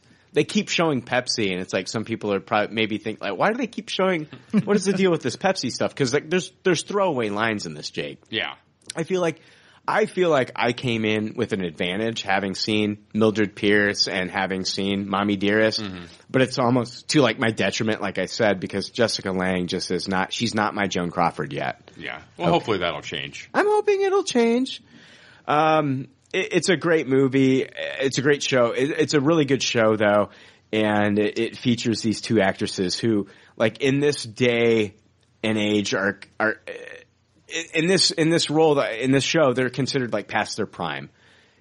It's 1961, and they're they're they're aging. They're older, and there's younger up and coming actresses. And, and one of the actresses they point out that's coming into her own at this time is Marilyn Monroe. And so, like, they are constantly being pushed aside by young and up and coming actresses like Marilyn Monroe, who's Mhm. like, you know, she's like queen shit of fuck mountain. Yeah, they do It Girl. exactly. And so, you know, they, they harbor some anger towards her, like where they were getting the roles that Marilyn are getting. Now Bette Davis is on Broadway and Joan Davis is just struggling to stay in the spotlight. Yeah. And Because it's not like there's hundreds of movies that you can be in. Right. Like there is now. Like, Yeah. Very limited. and this and this I mean and and this does a great do- job of showing that. So um basically it's they're at this point in their career where they're they're older and so they're thinking to themselves like what can we do to make our mark on Hollywood now? Everyone remembers Joan Crawford. Everyone remembers Bette Davis. But nobody wants to see them in a solo project. But how can we capture everyone's attention now? We can get both of these great actresses in the same movie mm-hmm. together. And that's what they do here. This sets this up. And so the feud has, it, we've seen elements of the feud in the first episode, but the feud is really going to start to heat up when they start filming this movie. And so, um, I, I do think that you need to watch this. I give the, I give the first episode a high tasted. I think this could go into Tupperware territory. So definitely check it out. Feud on FX. I, I, I, I did enjoy the first episode. Yeah, it sounds really good. I like shows like that Yeah. where it's like the behind the scenes of making Yeah. a movie type of show. Yeah, yeah, absolutely. So, stuff's really cool. Yeah. Uh, let's. Uh, who wants to jump in? Uh, I- I'll go briefly for a second. All right, Jake. Um, I finally got a chance to uh, watch uh, Moana over this this last week. Yeah, yeah. Uh, came out on physical copy, and I was able to pick it up. Yeah. and uh, I absolutely loved it. Thank you. Yeah, Good it, deal. it was a giant Tupperware for me, Isn't it? Yeah, it was. It was one of Disney's finest. All right. Okay. I want you to give your review. Yeah. And then I want you to tell me what's better, Kubo or Moana at the end. At the end. Yeah. Okay. Before I forget. Yeah, no problem, no problem. Yeah, th- this was just so great. I mean, just like everything, just classic Disney animation. Like there was probably like half a dozen moments where I like was just like swelling up on the verge of tears in this fucking movie. Yeah. like it was just almost like too much to take at some points of it. I was just like, oh my god, this movie. but yeah, it, it was amazing. Uh, all the songs were really fucking great. Yeah. Uh, the animation was just so on point. Maybe the finest animation that Disney Studios has ever done Yeah. in this movie. Yeah. It was unbelievable. And so many different like landscapes. I know in the trailers, like you see just the, the ocean stuff and everything. But in the actual movie, they, they do so much crazy stuff, like with forest and with the, the underground land of the monsters that they go to. Jemaine Clement. Yeah. The turtle. The turtle. Yeah, he Yes. Oh, he he does one of my the song that he does is pretty amazing. Um, Yeah. it's a total homage to uh, David Bowie Mhm. type It's music. called Shiny. Yeah, like it, it sounds like it could be like a lost David Bowie song. It's Yeah. it's pretty outstanding.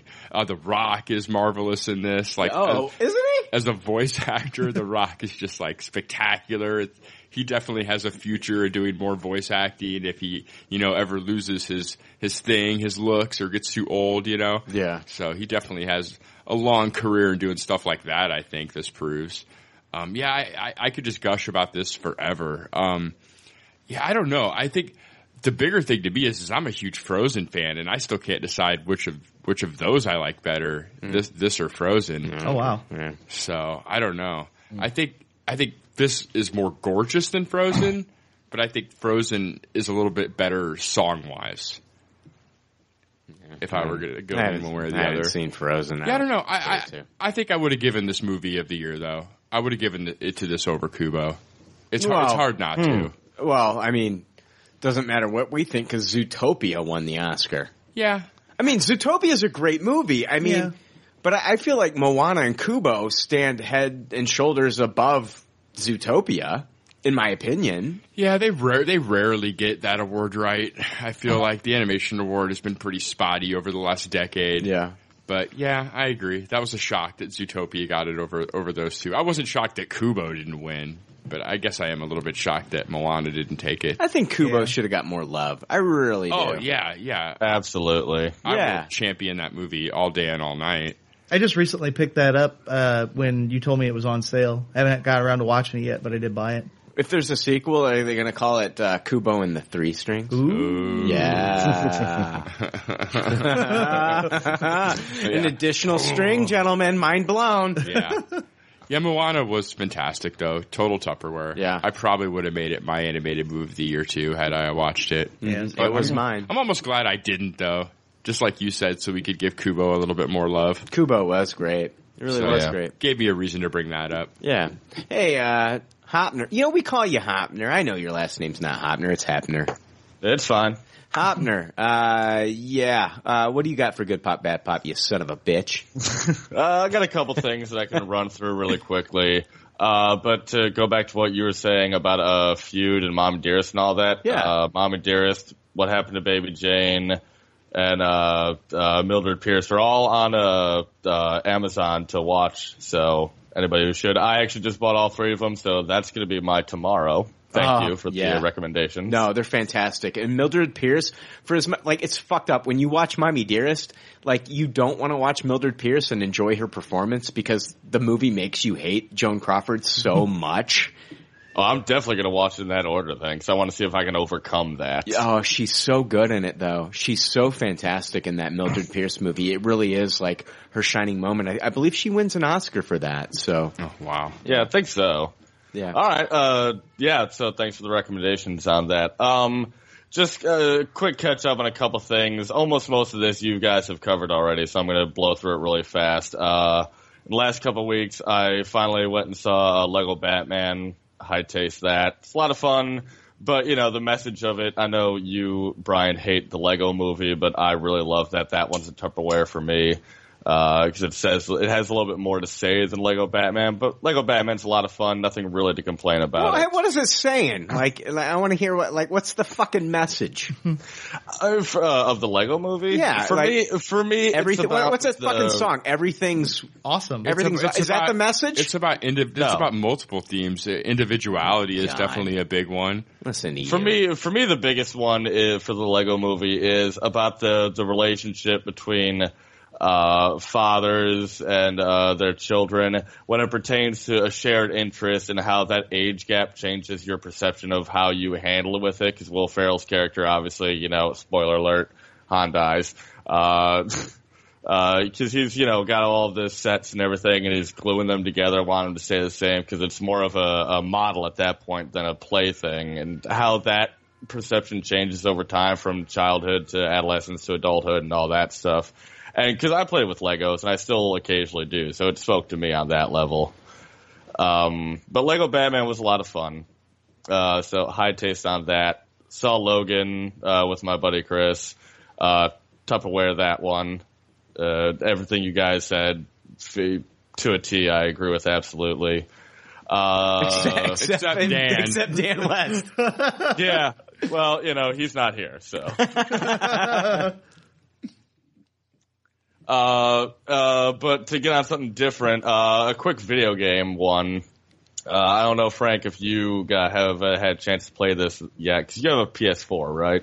Yeah, I got a PS4. You probably have got you three uh, of them. have you ya? gotten uh, Horizon Zero Dawn? No, not yet. Uh, there's a lot of stuff I gotta get caught up on.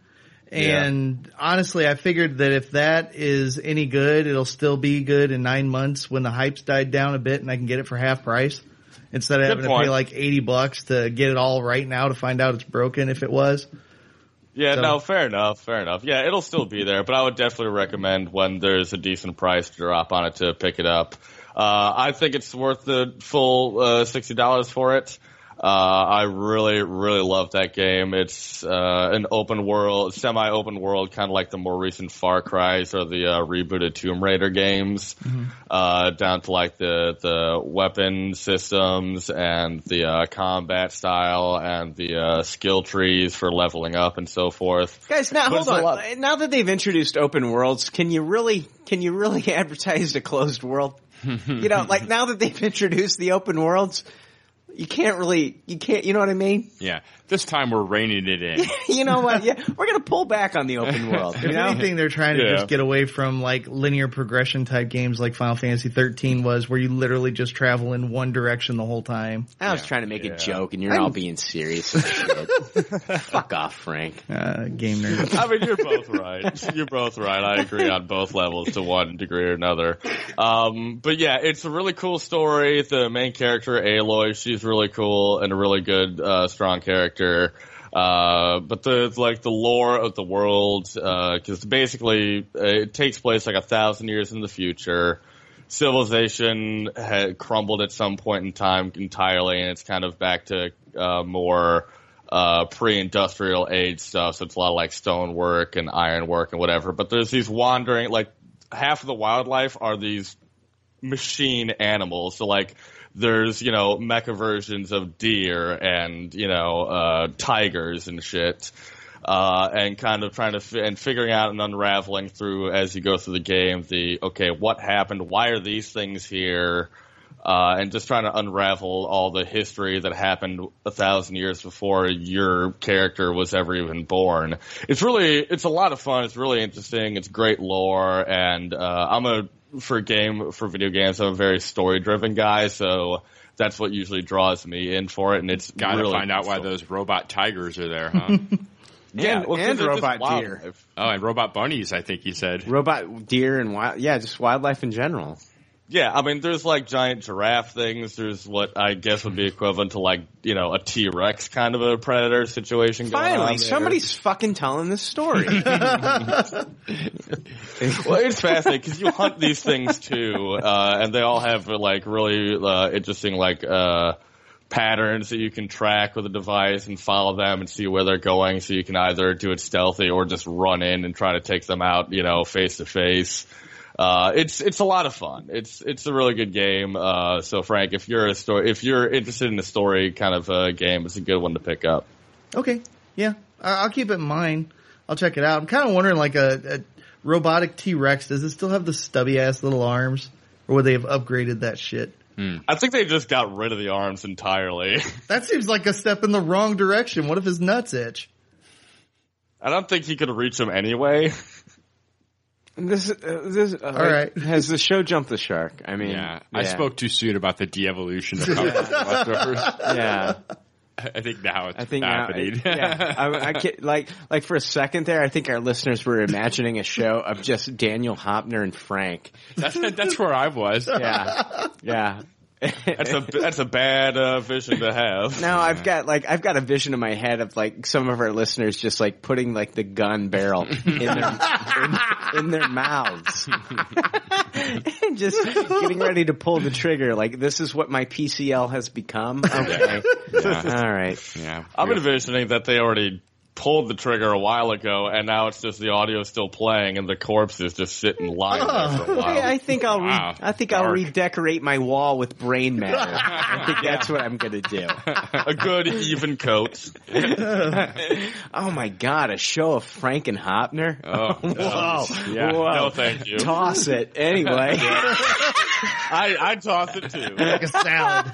What, what rating did you give that game anyway? I don't think I remember. Tupperware. Tupperware, okay. Tupperware. Yeah. All right. Tupperware the robot tiger. Daniel Hopner, you know, before I forget, and I seem to forget a lot of things all the time, you have your own podcast. Go ahead and tell our listeners about it. I do. Uh, it's called Something Something Nostalgia. Uh, that was originally a placeholder name. We decided, eh, good enough, just go with it. Uh, we, you know, we review a lot of stuff from our childhood. So like from the 80s and 90s, this covers things like, uh, animated shows. Uh, the two big ones that we've done so far were, uh, uh, Batman the animated series went through season by season. Uh, for me, we did a whole Godzilla retrospective. Uh, we just recently, these will be coming out a little bit later, but we went through, uh, Transformers Gen 1. Uh, we do Oh, nice. movie stuff. Yeah, we do movie stuff. Uh, we do a lot of top 10 lists of like our favorite action movies. Uh, the most recent episode that I just posted today that'll be up on iTunes sometime tomorrow, uh, is, uh, top 10, uh, worst film adaptations. Mm, that's interesting. From like book to movie. Some other medium to movie, Huh. yeah. So like a book or TV show or whatever. Video game. Uh, Oh wow. Yeah.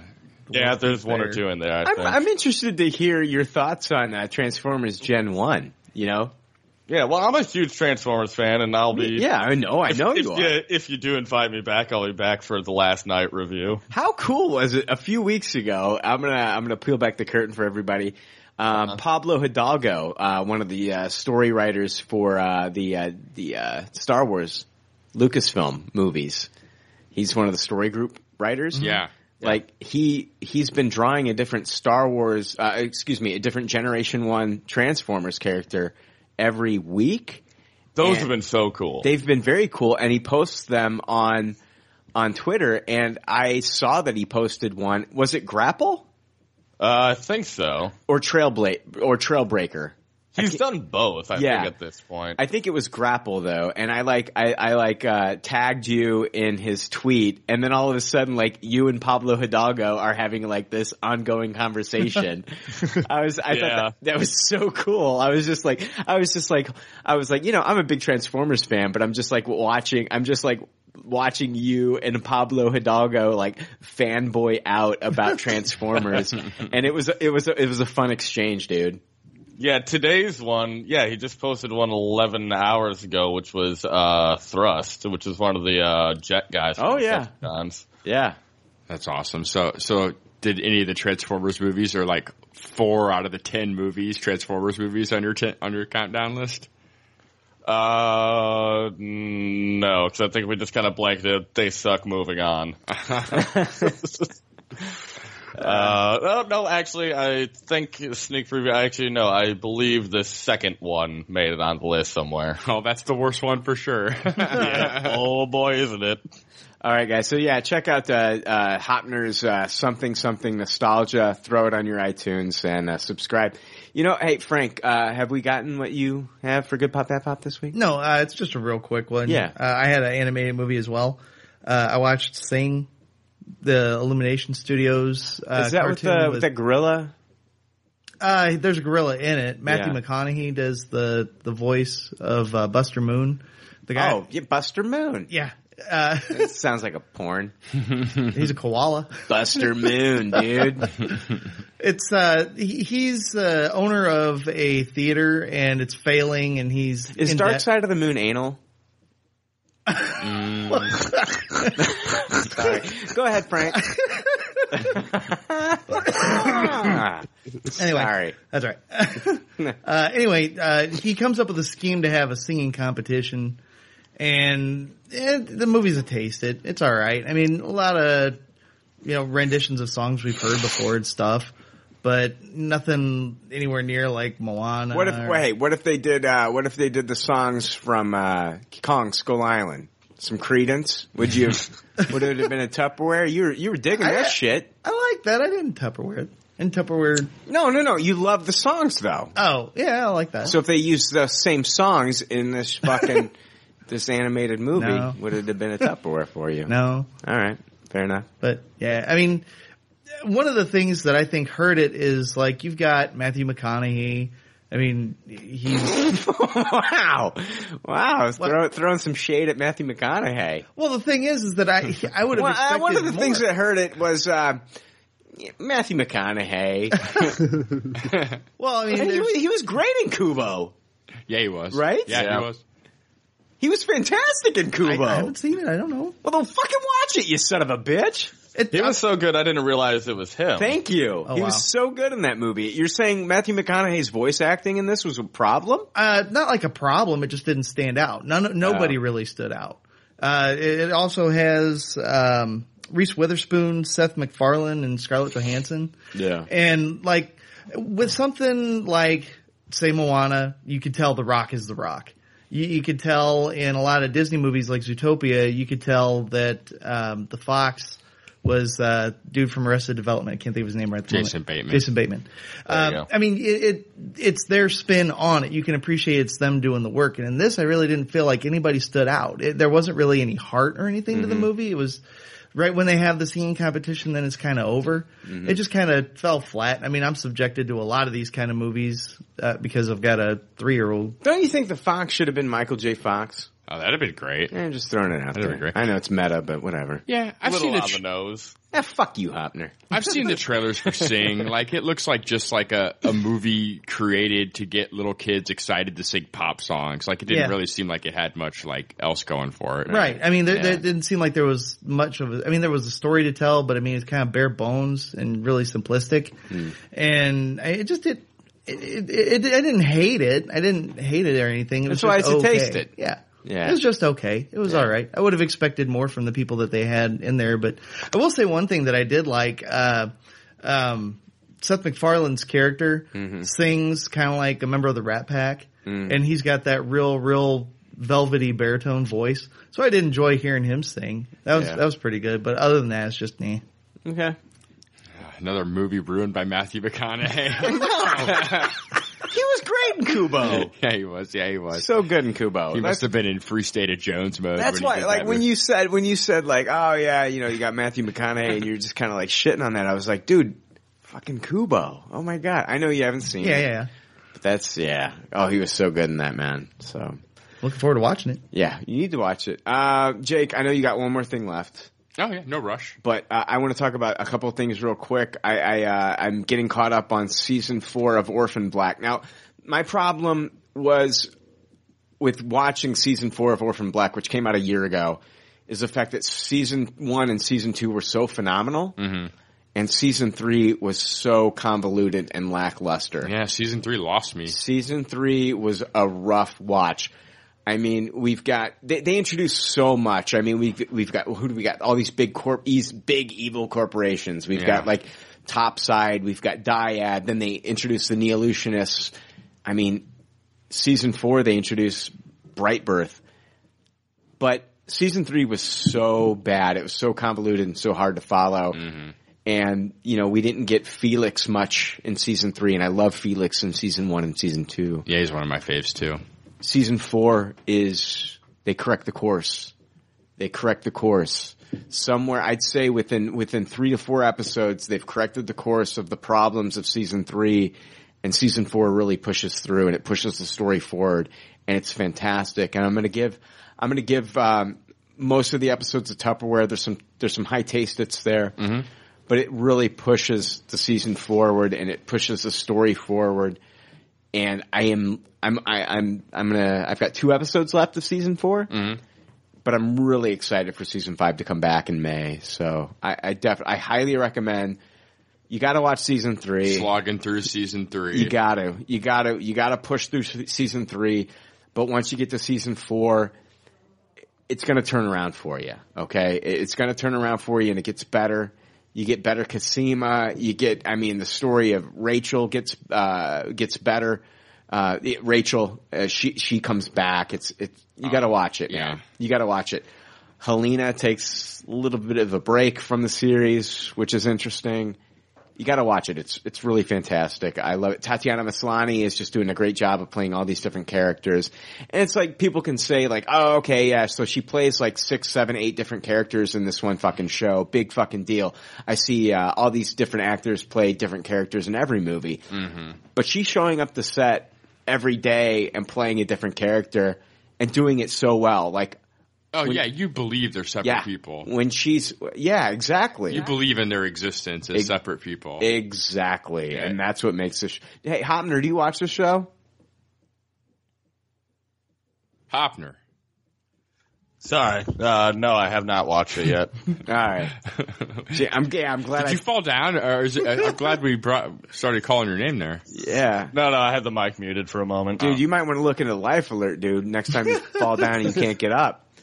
Um, but yeah, It does se- happen. Season four of Orphan Black. It's a return to form. It's fantastic. Uh, definitely watch. If you haven't watched the first two seasons, watch them. You're gonna love them. like Jake said, slog through season three.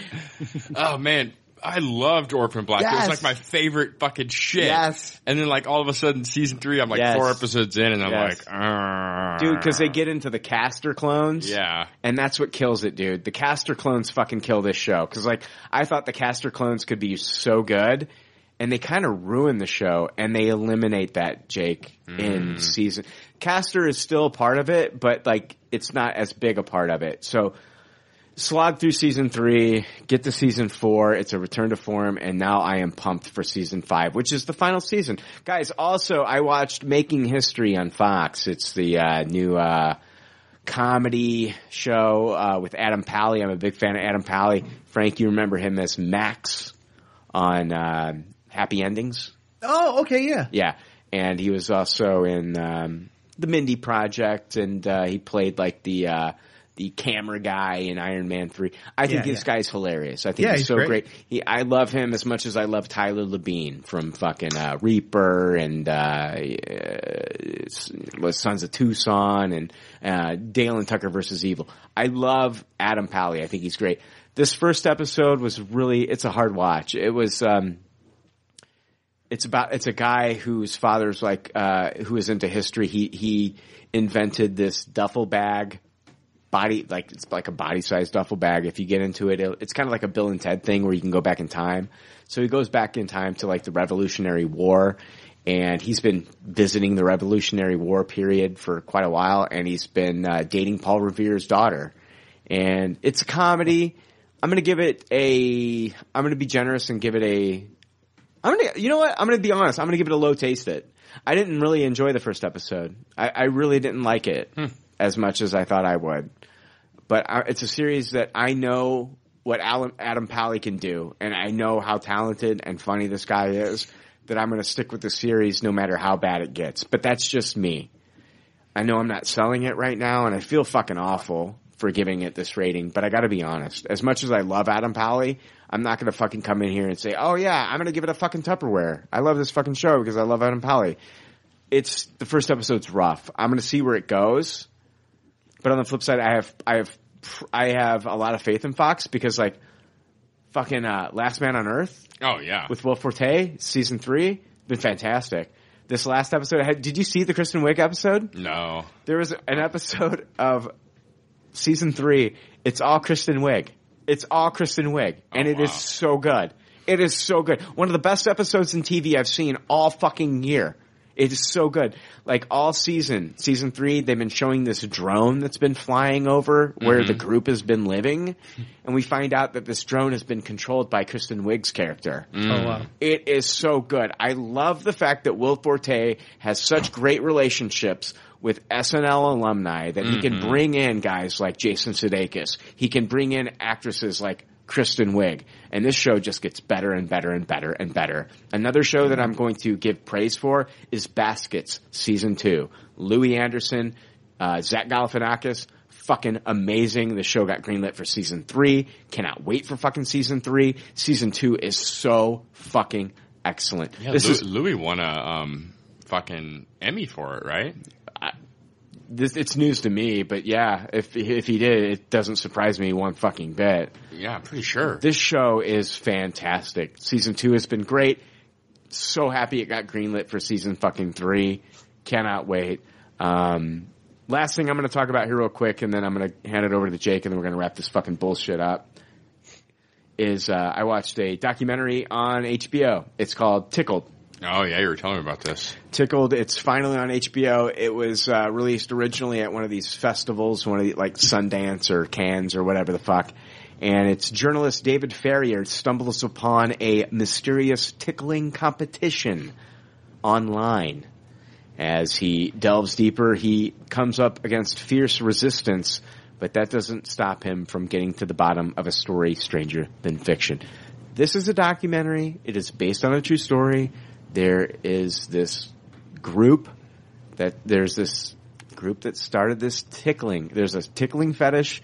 They started a tickling competition and basically they were telling young men that we'll give you $1,500. We will fly you out to Los Angeles and you will be involved in a tickling competition. And these men film this, but once they film it, they get their money and they go home. Something very sinister happens to them. And any type, like, you know, if they want these videos taken down, they are met with backlash from the person that posted them. And it starts to ruin their lives. And it's based on a true story. Oh, shit. And I hope they. Fo- I hope that I, I'm going to give it a high taste. The director. I hope the director follows up with this story. Now, if you get online, um, uh, this is called Tickled, and I think there's like a follow up. There's a follow up that's 20 additional minutes of what happens after Tickled the documentary ends, and I think it's called Ticklish or something like that. And I highly recommend that you watch that too, and it's available on HBO. But I give it a high taste. It the ending wasn't as satisfactory as I wanted it to be, but I think like they could have a part two, and we could see where this story goes. Are, are both shows bundled together on the HBO thing? They're not. They're not. It's separate. It, I have. I'll have to Google and find out exactly like what the the twenty minute supplement is Yeah. called. It's called like like the first one's called the, the actual movie's called Tickled. It's like an hour and a half, but the supplemental twenty minute bonus is called like Ticklish or something. And I, it's it's really good. It, it's it's good. It deals with stuff that happened after Yeah, I always like to see that when Yeah. I watch a doc. it deals with stuff that happened after Tickled. I highly recommend this though. I- It's available on HBO Go. It's available on HBO on demand. Mm-hmm. And this show, I know it sounds ridiculous. It's about tickling competitions, but it takes like this sinister, weird turn. I don't want to spoil too much. It's it's one of those things like I feel like if I delve any more into it, I'm gonna give it away. And I want people to watch this. So definitely watch Tickled on HBO. Mm-hmm. And if you watch it and send me an email about it, I would love to hear your responses. I would be happy to read those responses on this podcast. So just throwing that out there. Jake, what do you have to say? Uh, what's your last thing that you've got? I'm Um, I sorry. wanted to talk about um, last week was my birthday, and Michelle bought me the Nintendo Switch to my surprise. Yeah. so I've had a chance to uh, play the Nintendo Switch for about a week now. I also have had a chance to play the Nintendo Switch because uh, you were gracious enough to invite me over a couple Yeah. weeks ago. Yeah, we had a, our first ever Nintendo Switch party to try out some of the multiplayer stuff. Yeah. And uh, so far, I'm pretty impressed with the system. Um, it's not a Tupperware, but it, it's definitely a taste it, veering into a high taste it. Um, Yeah. I think it has a lot of potential. Let me get this fucking mint out of my mouth. It's messing up my talking. wow. Sorry about that. little behind the scenes there. yeah. Jake's got a mint in his mouth. Hey man, you know, I can't smell your breath over here. Don't worry That's all about right. it. All right, good.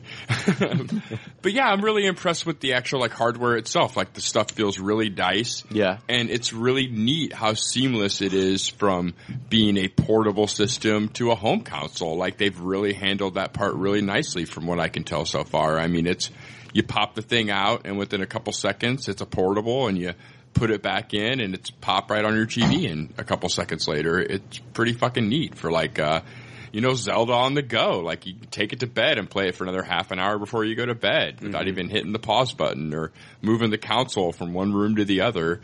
It's it's a pretty nifty thing. Um, my biggest worry about it is, you know, software support and whether or not Nintendo, even if it's just Nintendo giving me games, are they going to give me more than two games a year? Mhm. You know, and will I keep getting good games for this? But I, I, it's really nice so far. I feel like it's a little bit what the Wii U should have been. Yeah. But they just didn't have it like fully realized yet at the time. The thing about Nintendo though is like replayability. Yeah. Replayability. You know, like I, I can always go back and play Mario Kart. Yeah. Yeah. You know, Yeah. it doesn't matter what version of Mario Kart. I can always go black, back and play Mario Kart. And I'll tell you, like I, I saw the gameplay of the the Zelda game. Mm-hmm. It's gorgeous. Oh yeah. It's Yeah, it's go- it's fucking gorgeous, man. And, and Yeah. the, the music's phenomenal.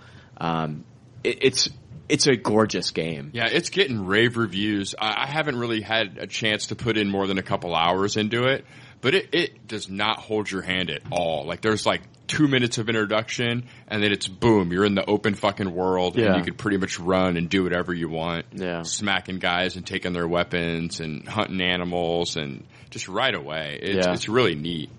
Um, and we played a lot of the uh, multiplayer stuff. There's a game called One Two Switch.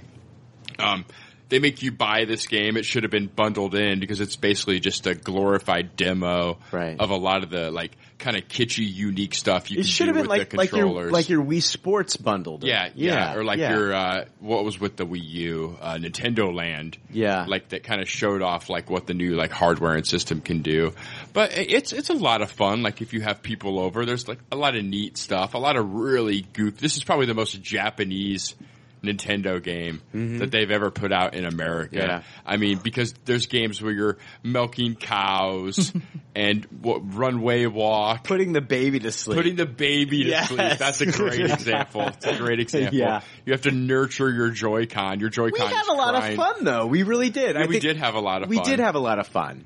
Yeah, you know, we were drinking, just having a good time. There's Yeah. like quick draw competitions and table tennis. Yeah. And it's really presented in a really nice way where you can kind of try out all the games while actually playing a competitive board game. Yeah. Nintendo always does good with that kind of stuff, like on their on their solo titles, doing good multiplayer versus modes Yeah. and stuff. So yeah, I I mean overall it's it's pretty neat. I mean, hopefully the, the hope is, is that I beat Zelda and there's something else out there for me to play though. Yeah, yeah, yeah. I got to play it a little bit Uh, too because you brought it last week. Yeah. And I, I will give it this. I, I didn't think that, you know, at the price point that they were hitting that I, I really felt like we were going to get something the quality of the Wii U, but it all feels real, you know, tight and like a good quality build in your hands. It's almost like Apple quality, especially when the Joy-Cons are separated, like we played that milk. Mhm. And it seems silly, but in such a small device, you've got so much like I don't know tactile sensation of you could feel when you're supposed to squeeze the udder, and when you're playing pong, like you can feel it hit, and it's a real good solid knock. The vibration really kind of helps draw you into the game. Yeah, I think it's underreported how crazy. I think Nintendo's calling it, uh, gosh, hi- high definition rumble technology or something Oh, wow. goofy like that. Okay. But it really Yeah. is crazy. Like there's a game where there's marbles inside of the controller. Oh, And yeah. you have to Yeah. actually tilt and shake the controller around to figure out how many marbles are inside the controller. And there's obviously zero marbles inside the controller and it's all accomplished using the, uh, vibration features in the Yeah. controller. And it really does feel like you're rolling around a wood box with some balls in it. yeah, it's really kind of freaky. Yeah. And one of the things too is like with the Wii and the Wii U, you had to have a motion sensor for this Oh, the stuff. fucking the prostate check game. uh, no. Fuck it, guys, it's a joke. Move on. Sorry. That's okay. Uh, Jesus. I'm surprised. I mean, that it's not. It wouldn't be shocking at this point. we milked the fucking cow. I don't. I think I sometimes I like. I think Frank is going to appreciate these jokes, and then he looks at me like I'm goddamn crazy. well, no, I was on a train of thought and that like derailed it was all. All right, fair enough. but um, like yeah, like whereas with those games you had the lag or whatever because it was going off of the light sensor thing. Yeah, yeah. This is really like one to one with the accelerometer. Like me and Jake were playing ping pong with each other, but we were looking at each other, not some figures on the Oh, the game. The game definitely wants you to look at each other. Yeah, Yes, you, like yes. yeah. You're oh my supposed to god! This you're ga- really no. playing ping pong. Yeah, the fucking uh, the Switch. It's all about you looking your whoever the fuck you're, you're playing this with. You got to look them in the eye. Yeah, you can't be shy to play It's once weird.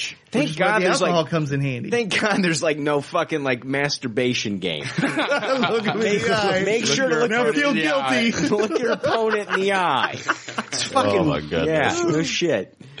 Jesus Christ. It- It's pretty wild though. Like, and I would give one two switch like a solid taste it. Yeah. like it, it's fun to bring out when there's like a bunch of people over and everything. But there's Yeah. not much uh, value to it if you're a loner with no friends. Yeah. Oh yeah. But you're fuck, if you need to work on those muscles and practice for jacking off, it's your boy. Yeah, I did play ping pong against myself once. I can't. I don't lie. think I. I don't think I. I. I pray to God that I never have like incentive to jack off. you know what I mean? Like, thank God Nintendo came out with this system so I can beat my dick off. Yeah, just what you fucking need, Right. like to be sad that you didn't get a perfect score. I need to know I'm busting the best nut possible. Was it- There's like the, the Family Guy episode where Peter was talking about who it's like like sex is a race and whoever comes first wins. and, and Lois is like, "Yes, Peter, I know you always win." all right, guys, I think this is all we got for good pop, bad pop this week. Is that everything? yeah, that's it. I, I'll come back with a Zelda review after I played it more for a few weeks. All right. I did have a quick question for uh, Jake about the Switch. Uh, more of a hardware question.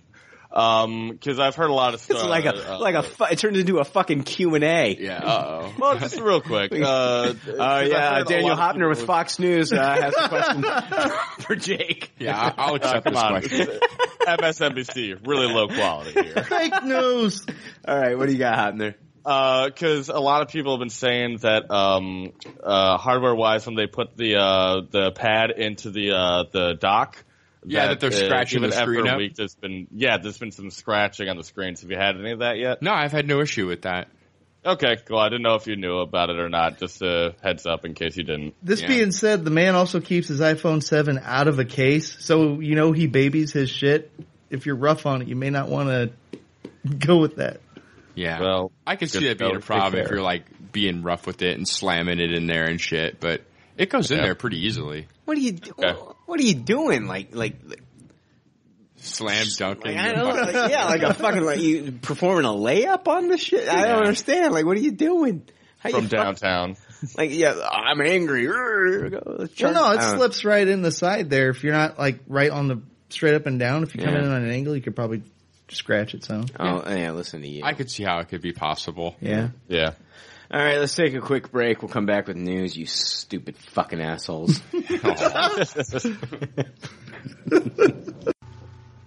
The way your dad looked at it, pop culture leftovers was your birthright. He'd be damned if any other podcasters were gonna get their greasy hands on his boy's birthright. So he hid it in the one place he knew he could hide something his ass. Five long years he wore this podcast up his ass.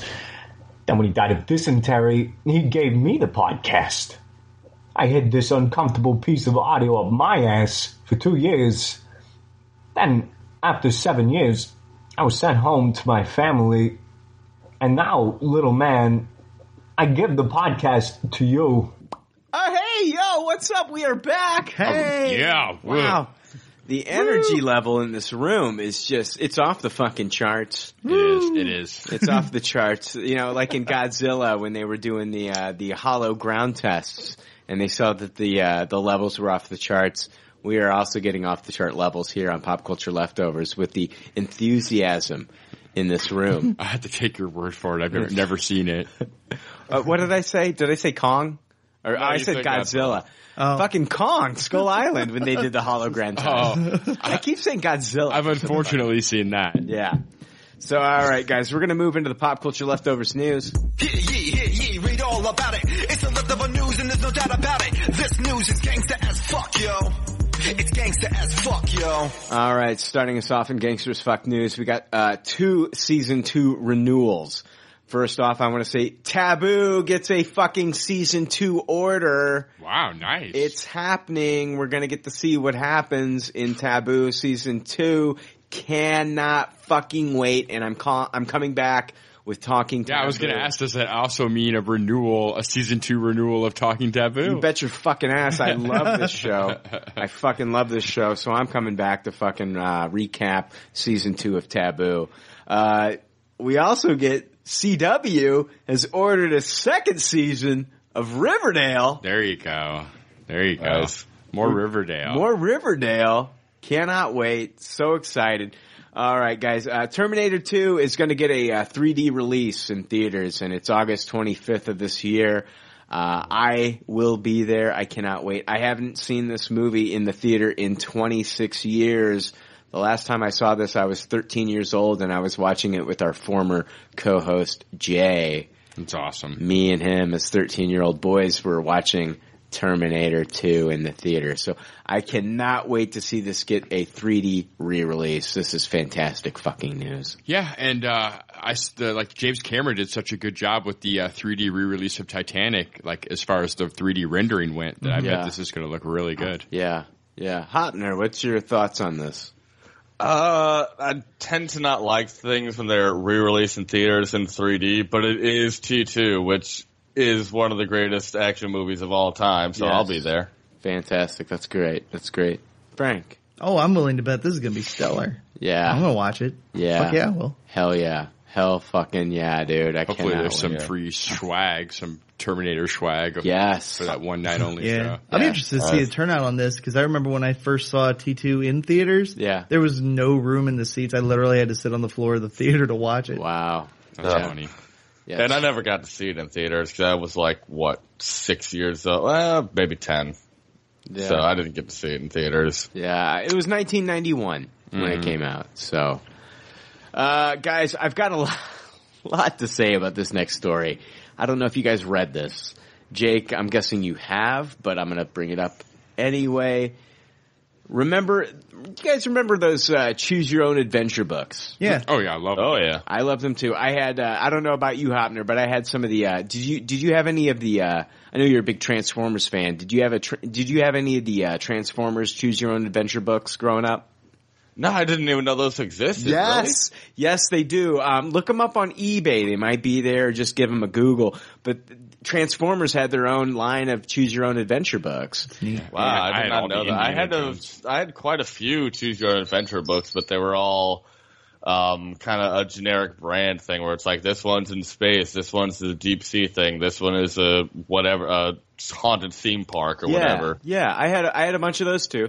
I had a bunch of your standard ones. Did you get a text message from the Power Rangers just there? I did. That was my buddy. Okay, cool. Just checking. Anyway, I had a bunch of like the choose your own adventure books, but I also had the Transformers line. I had like two or three of those and I, I loved them. I thought they were fantastic. But anyway, Netflix starts working, they are starting to work on a technology that will allow viewers to decide how the story unfolds via their remote. So guys, here are the bullet points. Netflix is to consider new interactive storytelling technology via their TV dramas. Next bullet point, the TV streaming company will make actors film alternative plot segments. Viewers at home would be able to decide the fate of the protagonists. and Netflix president Reed Hastings said, once you have got interactivity, you can try anything. The story goes on to say whether you love happy endings or hold on, hold on. I just lost my place, guys. I apologize. Whether you love happy endings or a harsh blast of reality in TV dramas, you could soon be able to decide what you get. Netflix, the TV streaming company behind hit shows such as The Crown and House of Cards, is working on ways to give viewers control of the key plot decisions. Some of the storylines will be simple and linear, like the choose your own adventure books many grew up with. For example, viewers might decide whether an inmate in the prison drama Orange is the New Black joins a new gang or not. The technology could also potentially be used to allow Princess Margaret to marry Peter Townsend in The Crown instead of having, um, God damn it, my fucking notes. Jesus Christ. Instead of having her uh, relationship with the divorce blocked by the establishment, basically whatever, you get the you get the chance to f- choose your own fucking adventures in uh, in a, in a Netflix series. Yeah. I, I've got a lot to say about this. Yeah. Number one, I fucking hate it. Yeah. Can I throw that out there? I fucking hate it. yeah, it's it's it's not going to work. But Yeah, number number two, I think it works if you're doing this with uh, children's programming. Yeah. Yeah. This works with children's programming. Like if you had a show called like uh, Billy the fucking caterpillar fucknut, right? Yeah, yeah, for sure. Perfect mean? day for a kid show. Is he going to go down the left path or the right path? Yeah, yeah, you know, you know, like what, what's Billy the Caterpillar gonna do? Right. Yeah. You know what I mean? We got leafy greens on the left hand side, but on the flip side over here, we got fucking, uh, whatever, another caterpillar buddy he can hang out with. You know what I mean? And they can, they can go on these fucking bullshit adventures. Yeah, those bullshit, uh, those bullet points are way too ambitious. Like, it's never going to be like they describe. Like, you have complete control over what genre Yeah. and outcomes and what the characters No, do. I want the storyteller to be able to give me their fucking story. I don't want to be like, well, you know what? I want to see this character do this thing, so, you know, blah, blah, blah. Especially with their established projects. Yeah. House of Cards, The Crown, Orange is the New Black, Stranger Things. No, I want the Duffer Brothers to be able to tell me what unfolds in the Stranger Things story. I don't want to be able to control like what Will does when he's in the Upside Down. I don't want to be able to fucking control what Eleven does. You know? Yeah. It- oh, it is Eleven like a- going to eat the waffle, or is Eleven going to fucking not eat the waffle? Hoeppner, go, Hoeppner, go ahead, man. It seems like a really weird thing that the way they would kind of promote it is, yeah, taking established series that they already have and try and giving you the idea that like you'll have alternate ways in which those stories can go down as opposed to trying to make brand new programming. That's the way it seems like they're promoting it based on the press junket you're saying. That's a really not, yeah, exactly. It's not a good idea to be going down that route with those kind of pre-established series where we it's clearly narrative driven. We have an idea of where we're going with. There's good story here. Why fuck around with that? I mean, if you're gonna do that, yeah, make it some fucking children's programming or some yeah kind of generic choose your own adventure Yeah. bullshit that's not a existing IP. That's yeah, weird. Billy, Billy the Caterpillar, fuck nut. Yeah, let, let him choose his own adventure. Frank, uh, uh, Jake, I'm sorry. I don't think it works Brian. either way, whether you're trying to do it with The Crown and Orange is the New Black or whether you're trying to do it with a new IP. I, I think that suffers too because you get a lot of shitty phoned in acting in this kind of thing. When you're having Yeah. the same actor have to act out four or five different outcomes. Yeah. Like it all suffers because you don't, Yeah. he doesn't have one motivation to who his character is or what his character is. Right. And really so good point. You see just, you're going to see really terrible acting in these kind of things. So uh, this has not been 100%, uh, you know, given the thumbs up by Netflix. This is something that they're kind of experimenting with. I just think this goes into crazy experimental territory with Netflix. I, I understand, like they've done some great things for television. Yeah. They really have for streaming services in general. And I feel like most of the streaming services are trying to model themselves after Netflix. I think this is where it ends. I don't think that like Hulu should like jump in on this. I think Hulu should like take advantage of this. Like if Netflix is going to put their resources into this, Hulu should just focus on great programming Yeah. really good programming. That way they can get the edge over Netflix because I think Netflix is kind of like putting their resources into something I think is destined to fail. Oh, yeah. yeah. Think about this, like guys, like I was a big fan of the show How I Met Your Mother when it first came out. I thought it was a great show. I loved the characters of Ted and I loved Cobie Smulders's character, you know. I, mm-hmm. I love Jason Segel in this show. I thought it was fantastic. Now, what did that show do towards the end of its run? They started listening to their audience. Mm-hmm. Their audience wanted certain things to happen with certain characters and so they started to uh, basically bend to their audience's wishes, and they started to make things happen in the show that the audience wanted. And I felt like the, it actually suffered when they started You should to never do- cater to your audience. Exactly. that. and this is 100% catering to where like, you know, I might want something to happen in a show.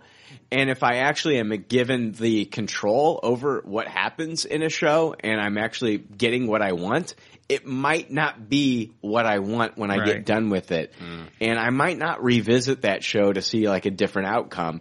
And it doesn't mean anything. The show doesn't mean anything at that point if you are giving, if you're given different outcomes. Yeah, there's no stakes. Ex- there's no stakes. And a Yeah. good story takes everything into account, a character's background, their motivation. Right. And then the impact of whatever big decision happens has upon them, that also is part of the story. Yeah. And when you disjoint it like this and have a either or kind of scenario, like you said, you think you know what you want Yeah. until you get it and then it just, it's a pile of shit. like this episode, like if I could go back to the be- hold on, like if I could go back to the beginning of this episode and we could have it without Hoeppner, like how good would this episode be? Like this might be the best episode of Pop Culture Leftovers ever.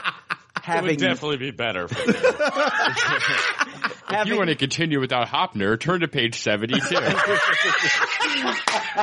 or fast forward however long from now. I think we got to be by page 150 at this. they made a real bad mistake going Hoeppner. Yes, please. but you know, it's it's one of those things where I, I just I think Netflix right now they they're on top and they're trying to experiment with new things, but I think that they're putting their resources, and by resources I mean their money that they're mm-hmm. garnering from their original programming. I think they're putting it into the wrong places. Netflix loses, guys. I'm not kidding you. By not having ads like Hulu does, mm-hmm. Mm-hmm. Netflix loses at least two billion dollars every year. Oh yeah, that's why they bumped us all like a buck fifty just a little bit ago. Yeah. Right, right, right. But by not having those ads and things like that, they've been able to give us great content. Yeah. They really have. And soon we'll be able to choose that content Ah. and say what it does. Fuck my life. I toss this. I toss Yeah. this. I, I, I- there's, I cannot toss this anymore. Like, i- i- if you have a lazy mind, if you have a lazy mind and you don't care and you just want to watch, I- I'm sorry if I'm insulting people. If you have a lazy mind and you don't care about um, story, if you don't care about vision, then this is this is the programming that you want. Yeah. If you I just- think it could be cool as a one time only novelty. Well, it, it's cool for children's programming. You'd have to have Giving one the remote to your story. kid, interactivity with your child, watching your child be able to choose their own story is cool. That's why choose your own adventure books aren't marketed towards adults for the most case. they might have choose your own adventure books for adults now, but as when they originally came out, they were for fucking children. You know what I mean? Yeah. They don't have adult choose your own adventure books for the most part. For them, I'm sure it's out there. I'm sure it exists. There's game books like the Lone Wolf books and But stuff not, like but that. uh, hey, hold on. On the flip side, I'm not talking about like this shit's not blowing up. Shit's not blowing up. I'm not like fucking reading like another a new article about a choose your own adventure for uh, for uh, for adults. Like, oh my god, Fifty Shades of Grey, uh, fifty you know fifty alternative shades of gray, where you get to choose your own uh, shade. Yeah, I, I'm thinking like the only choose, choose your Choose your choose your shade. shade adventure. How kink do you want this? yeah, how dark do you want that gray? Right. Hey, hey, do you want to do you want to use the uh, crap of nine tails, Uh, the- or, do you want to or do you want to use the ball gag in Yeah. this scenario? Do you want to spank the left cheek? Do we need a safe word? right Oh, cheek? it's the cat of nine tails. Anyway, whatever. Why not all of the above? Why am I using a fucking device that they use to torture Jesus as a sexual tor- as a sexual device? Hey man, you're into what you're into. Everybody's got a kink. Yeah. No, que- it's a safe zone. No, que- no questions asked. Fair enough. All right, Jake. Um, God, I lost my train of thought with that. Uh, I was thinking one way, I guess, like just I'm just trying to think of a way you could make this idea work. Okay, Okay, okay. And I think maybe a way you could make it work is if you did it like a one shot. Yeah. And it was like a murder mystery where you weren't completely in control of whether things were going to go great or bad. Hi, I'm a fucking video game. Yeah, yeah, Yeah. but with actual with actors and on Netflix. Uh, I was- I'm I'm just Yeah. trying here. I know. I was I gonna know. say video games are well traveled car- uh, categories with this. Uh, Yeah. BioWare has uh, Yeah. Mass Effect and Dragon Age. Hoeppner and I yeah, talking about why that not just air. play the video game Right. then? I'm thinking like Ace Attorney, but with actual like actors. And- Well, I mean, th- those are good examples of stories that suffer badly from ambiguous decisions. Like anything that you've done in the past really doesn't carry any weight because of how many decisions. Is this have. news to you guys? Did you guys read this? Yeah, yeah, it's news yeah. You did? Okay, fair enough. No, I hadn't heard this. You hadn't heard it, Hoeppner? All right. No. Yeah, it's pretty crazy. I would imagine though that uh, when they say they're experimenting with it, odds are it's kind of just uh they're kicking it around. It's like very preconception at the earliest stage of like pre pre production idea, and I'd wager no more than nine months from now that you know we're never going to hear about. Abandon again. it. Abandon it. Yes. Yeah. I don't think they're. I don't think they're spending a lot of money on it yet. I think it's just an idea. They're like, hey, let's put it out there as like an idea and see what you know customer react or you know what uh, the reaction is from the public and whatnot. All right, so yeah, I would hey, assume this goes away. Let's put some remotes in some test audiences and see what they have to say about this experience. Yeah. And let's get a very diverse group of people from your movie buffs to your casual television viewers. And let's mm-hmm. see how they stack up. Mm-hmm. And hopefully Netflix will realize that this is a bullshit model and they should abandon this because I think it's a waste of money. And you definitely should not do this with established shows. Oh, Oh, no. that'd be that would be poison. Like House of Cards, Orange is the New Black, The Crown, Stranger Things. Stranger Things. Oh, oh God! If you do the the Duffer Brothers, if they say that we're going to do this with Stranger Things, the Duffer Brothers need to fucking say, you know what, sayonara, motherfuckers, we're Yeah. out of Yeah, here. yeah. oh, they Fuck would off. walk for sure. They I'm need sure. to walk. They need to walk, guys. Let's move on. We all believe it's. We all agree it's bullshit. Yeah. Uh, Do you guys? Did you ever watch the movie Overboard with Goldie Hawn? Yeah. One of my favorites. Kurt Russell. All right. Well, apparently they feel like this is uh, this is worthy of a reboot, and um, Anna Faris is in talks to be the female lead, female lead with uh, Eugenio Derbez uh, from Miracles from Heaven, which I have no I have no fucking clue what Miracles from Heaven is. You know, a, a miracle from heaven is that this guy is even being mentioned in this fucking movie. Another miracle from heaven is that they're even talking about fucking rebooting this gorgeous, this glorious fucking comedy from the 80s. Yeah, just re-release it in the theater. Just Yeah. re-release this movie in the fucking theaters. Uh, my question to you is like, they've got Anna Faris in talks for this fucking movie to play the Goldie Hawn role. Mm-hmm. Why not just get her fucking husband, Chris Pratt, yeah, to play the role of Kurt Russell's That, character? that makes perfect sense. just like they did it in the original. Thank you. Yeah. Thank you. Yeah, So anyway, and it's I not. might actually give a fuck about seeing it. Yeah. Way too. it's not. it's not considered a reboot. I, I guess it's not. It's considered a reimagining because they are going to play some role reversal. Uh, Eugene, exact. I agree, Hoeppner. That, honestly, like if that was like my review, my official review, if they gave me the opportunity to review this on like Rotten Tomatoes, I would say. Yeah. anyway, but Eugenio Derbez is going to be playing the spoiled playboy who is tricked into thinking he's the husband of a working class mother after a boating accident leaves him with amnesia. This is role reversal from the original, Yeah. which Goldie Hawn was the spoiled, you know, uh, she was the rich elite woman and he was the uh, blue collar, Kurt Russell was the blue Oh, collar. well, it's a totally worker. different concept. And why are you complaining? Shut the fuck Oh, Jake. Oh my God. Listen Pulling to, out the Vanilla Ice defense. no, no, listen to Choose Your Own Adventure Jake. Choose Your Own Adventure Jake. It's a Completely different movie. They've got uh, Bob Fisher from We're the Millers and Rob Greenberg from How I Met Your Mother. They've been tapped to write and direct the film. Um, I toss this. I toss this so fucking hard. Overboard is such a fantastic movie. It's a movie that I have revisited within the past six months. Yeah, I love it. this movie. I I've seen this. I, I grew up with this movie. Mm-hmm. I've watched it over the years many times.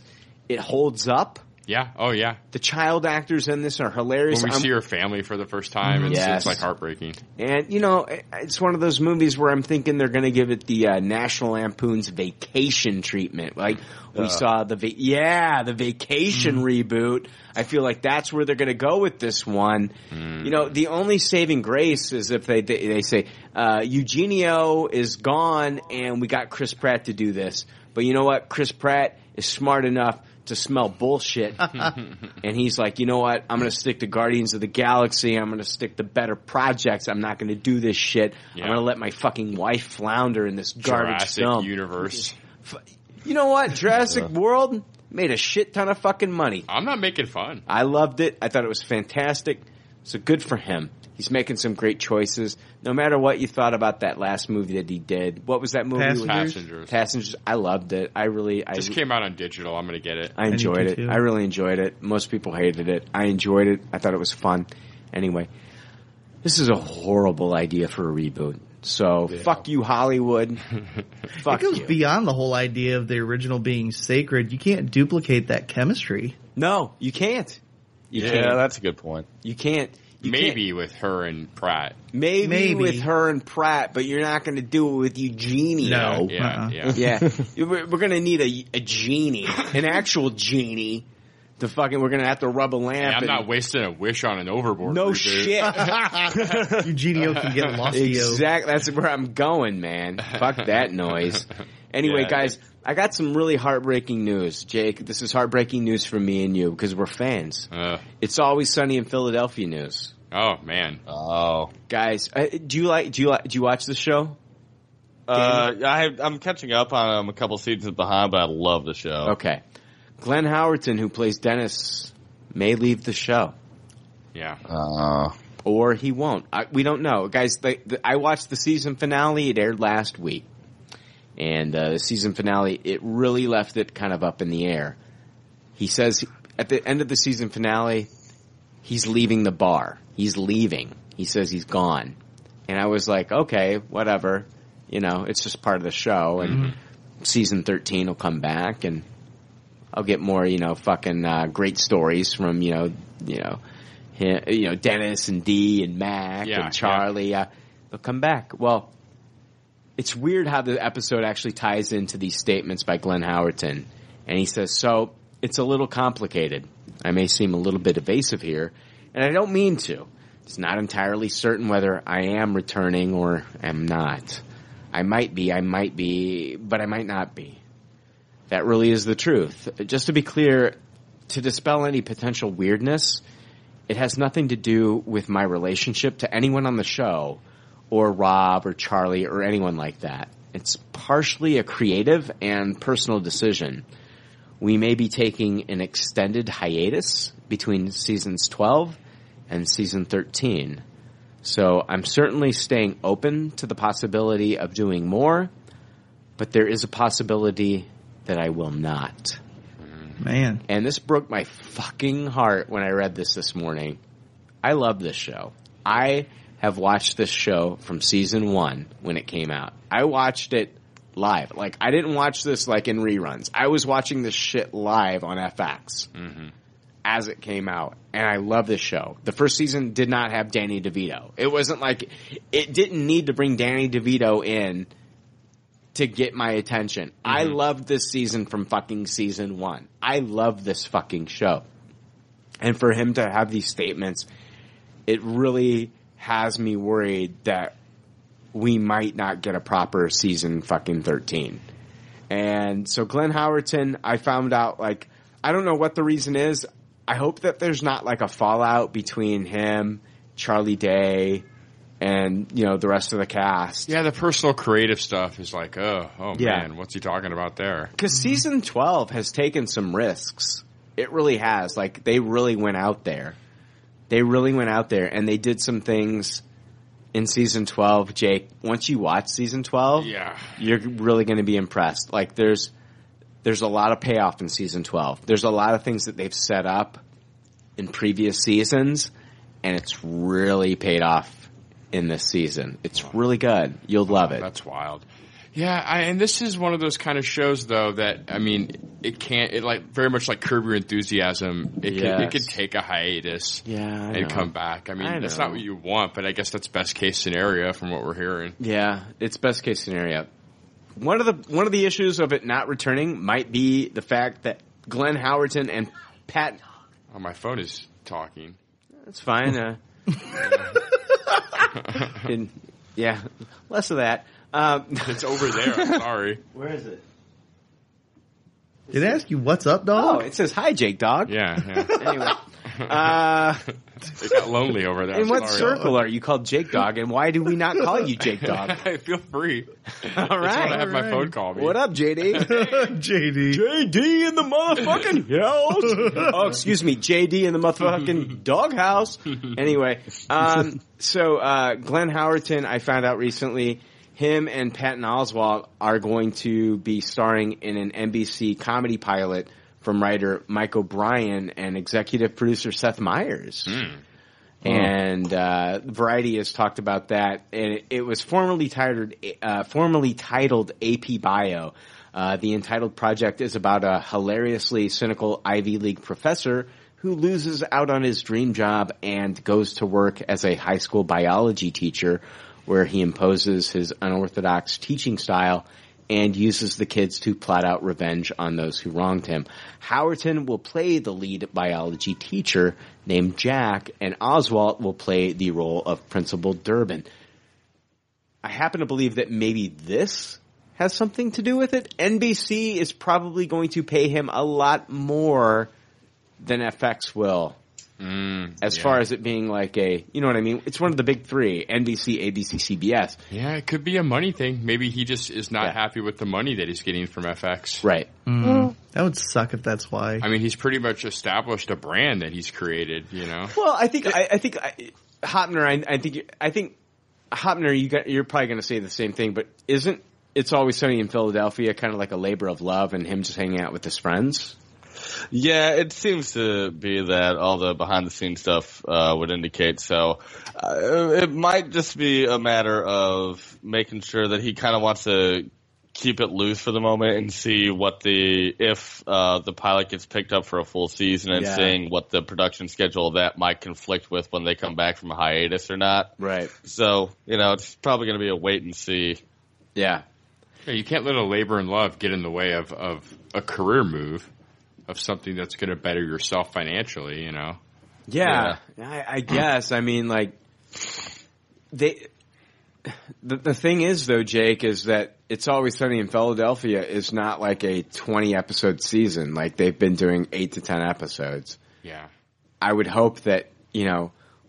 Think about it this way, guys. Like it's Danny DeVito is up there in years. It's not mm-hmm. like Danny DeVito is going to. I, I don't care what happens after It's Always Sunny in Philadelphia ends. Yeah. Danny DeVito is never going to do anything else like this. Danny DeVito has had a great fucking career. Oh mm-hmm. yeah. He's had Taxi. Mm-hmm. I mean, he, Taxi's fantastic. I don't care how fucking old you are. You can go back and watch Taxi with Charlie Kaufman, Judd Hirsch, Danny DeVito. That is a great series. Yeah. And it still is, and it still holds up. I love Taxi.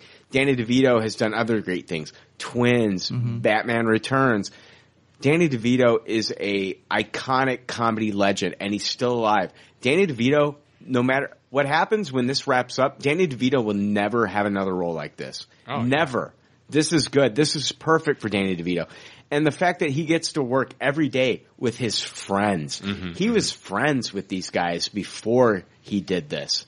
They're friends. He gets to work with Charlie Day, who's his friend. He gets to work with these people. And it's just sad that like he can't commit to coming. It, it just makes me pause and wonder why he's not coming back. Is it a problem with FX getting involved in this? I and I can't. I had that. I have a hard time believing that FX is having a problem with the content that they're producing on this. Guys, I just watched Taboo, which dealt with basically Tom Hardy fucking his sister in this series. There's a lot of incest going on in this show. I watched Feud, and we had a fucking studio executive calling Joan Crawford a cunt in that first episode. Yeah, they dropped the C word. Holy shit. Yeah, they dropped the C word in that first episode. So I can't see that FX is not letting them do what they want to do. In that, in this 12th season, Jake, Yeah. they've dropped the F bomb. Yeah. I don't, what's the, I don't understand. Maybe it's something to do with maybe they don't want him to be the lead on an NBC sitcom. Maybe there's they don't want that kind of thing. I mean, I'm just throwing. But they let Charlie Day fucking headline these fucking horrible bosses movies. Yeah. They let him be in Fist Fight with Ice Cube. yeah. Of But course. it's another sitcom, you know. I, I'm just, They well, Char- well, he was also in uh, FX's uh, first season of Fargo. Glenn Howerton was. yeah, but that's another FX show. Yeah, but what? I, yeah, I I don't see. the- Okay, well, I have to see who the studios were for Fist Fight and who the studios were for Horrible Horrible Bosses. If it was Universal, well, that is NBC. Are these both Fox Studios? No, I hear that. Ar- I hear that argument, but I think that the movie side's a bit different than having him do exactly the same format of show that he's doing here over there. Well, I, I suppose. I mean, I guess we got you know the D. She, uh, who- who- I can't remember her name right off the top of my head. She's doing the Mick, which is also on Fox. Yes. yeah, I, sorry, go ahead. Go ahead, Hoeppner. Go ahead. I, I do kind of got to agree with Jake on that because movies, um, you're not, uh, TV is not directly competing against them. This would be a different, uh, a main broadcast uh, studio or uh, company that he'd be headlining on that could then, depending on where they put it on the release schedule for the week, Yeah. could be direct time slot competition with uh, FX shows, uh, maybe some of their headlining ones, and that could they might be worth they're drawing viewership. He him jumping over to this would be drawing viewership away from FX, and that could be because movies, yeah, you're not directly competitioning with them because that's box office, that's whatever. That's a yeah. Fox and. NBC are direct sitcom rivals. Ah, fuck. Those That's, studios uh, were varied too. Horrible Bosses that was uh, New Line, and uh, Fist Fight was Warner Brothers. Okay. Yeah, but I like like Hoeppner's saying and what I'm saying. I, I don't think the movie thing matters. So it's not direct competition to what th- they're trying to do. It's not taking away the 8 p.m. sitcom audience with the guy that's in your other show. Well, I'm pissed Yeah, off. your your movie audience tends to not be big on a Wednesday night at 7 p.m. Well, you know what? I'm pissed off at both studios then, because if you're a fan of It's Always Sunny in Philadelphia, you're gonna fucking tune into NBC. Yeah. To support Yeah, Glenn sure. Howerton. Yeah. And if you're a fan of fucking what Glenn Howerton's doing on this new NBC show, then maybe it's gonna generate some interest into catching up on all 12 seasons of fucking It's Always in Sunny in Philadelphia. I'm fucking pissed off that it's affecting what's going on over at FX. And what I'm saying, I, I, I have no idea what's really going No, on. No, just- no, yeah. but no, I, I, I listened to your point. I fucking was dismissive of it at first. Yeah. Hoeppner chimed in, and now I'm fucking in agreement because this definitely could be the case. This makes the most sense. Yeah. Yeah, and it does suck. That It is- does I- fucking I agree suck. With you that yeah, it's if that is if what we're suggesting could be the case is the case, and yeah, that it sucks that the the quality or that his commitment to a show and a love project like Always Sunny could be compromised and possibly then dropped because of studio meddling. I mean, Yeah. that that's the fucking worst. No, and it's great because it's like we've seen we've seen uh, you know other characters from this show go on and do bigger and better things. Charlie Day is fucking uh, killing it in the movies. Horrible Yeah. bosses, horrible bosses too.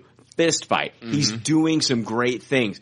And then we've seen, you know, like, uh, D, we've seen her go on to do, you know, the Mick, which I think is great. And guys, it got greenlit for a season two. If you're not watching the Mick, you definitely need to be watching it. Fucking hilarious. Also, Glenn Howerton, you know, he did Fargo. He did Fargo season one. And he was really good in it. But like, why can't this guy go on and do something else? Like, he's gonna get more exposure, guys, on an NBC television show if it takes off. Oh, Like, yeah, for sure. yeah. Probably his entire point. Yeah, exactly. Like, Yeah. okay, we could watch the pilot and it could really turn us off. It could suck. Mhm. But on the flip side, like, this couldn't be, this could be our next fucking, like, Big Bang Theory, which that show has gotten worse and worse and worse and worse Mm-hmm. with each season that it's come out with, and it's almost unwatchable now. I haven't watched in a couple years. This could For, be like for me, it didn't start off as watchable, but yeah. That's and and that's fair, and I, I totally get that. For me, on the flip side, like when I first started watching it, I was like, okay, I, I like this. I think this is fun. There's nothing like this. That I've never seen anything so mainstream support like you know the geek culture. but now, as I've gotten more and more into it, I don't always agree with their view on geek culture. Mm, Yeah, it drives me crazy. Yeah, e- exactly. Mhm. So, so I'm ready for that show to wrap up. A show Yeah. that I'm not ready to wrap up is It's Always Sunny in Philadelphia, which is a labor of love and friends getting together and having fun and fucking around and ad libbing and having a great time. Just like the show The League. This is like right there. Like this is a great show. And I don't want to see FX and NBC's feud affect, yeah, I'm bringing up feud again, but I don't want to see their fucking feud with one another affect this great show. We've talked about this a little too long, longer than I thought we were going to talk about it, but it's a good discussion. It's a great discussion. Yeah. It's a great discussion for the people that give a shit. For the people that don't give a shit, I don't give a shit. Fuck, off. right. Yeah, Jake, me and you, you know what? We're on the same page. We are the exact opposite of NBC and Fox right Yeah, now. exactly. Yeah, Yep. exactly. NBC and Fox should be working together to support Each the- other. each other, and Cooperative symbiosis. His success should mean good things for both of them. Exactly. We'll let Hoeppner go on whatever podcast he wants after this. Exactly. you know? No, I've been on here. I can't do my own anymore. Sorry. Yeah, sorry, man. It's one or the other. Yeah. So, uh, if you're if you're a fan of It's Always in Sunny in Philadelphia, um, I'm gonna have my fucking ear to the train track, and I'm gonna be listening. I'm gonna be checking articles all the time to find out if we're gonna get a season 13, and we're gonna get it on time because Nice.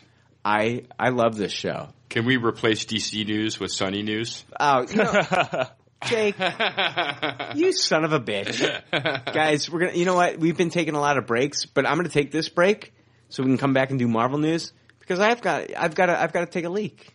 How about that? How professional is that? That your host tells you that he's got to take a piss. You know what I mean? At least you didn't It's do not it in the- a bucket on air. It's definitely not the most unprofessional thing that's happened on this podcast. Hey guys, I got a fl- I got a full bladder. You know, I let's- appreciate the candor. you do. Yeah. I, you know, everything I do, I do it for Hoeppner. You know, I'm like Bryan Adams. Everything I do, I do it for I you. was thinking, I was singing that in my head when you said yeah. that. No, this is my Three Musketeers moment for Hoeppner. Everything Bad I do, idea. I do it for Hoeppner. Shouldn't do that. I did though. I took it there, and I'm not taking it away. There's no takeaways. Well, thank you. I'm not reeling it back. I'm actually pushing it forward. I'm doing it for you, late. Hoeppner. No, I'm rambling. We're gonna take a break. We'll be right back, you assholes. Hey, did you did you wake up this morning and think to yourself, you know what? You know what I want to do? I want to give I want to give some money, hard-earned money away to three assholes so they can do a stupid podcast every week. Yeah, I'm, money's burning a hole in my pocket. Where can I? Where do I put all this money?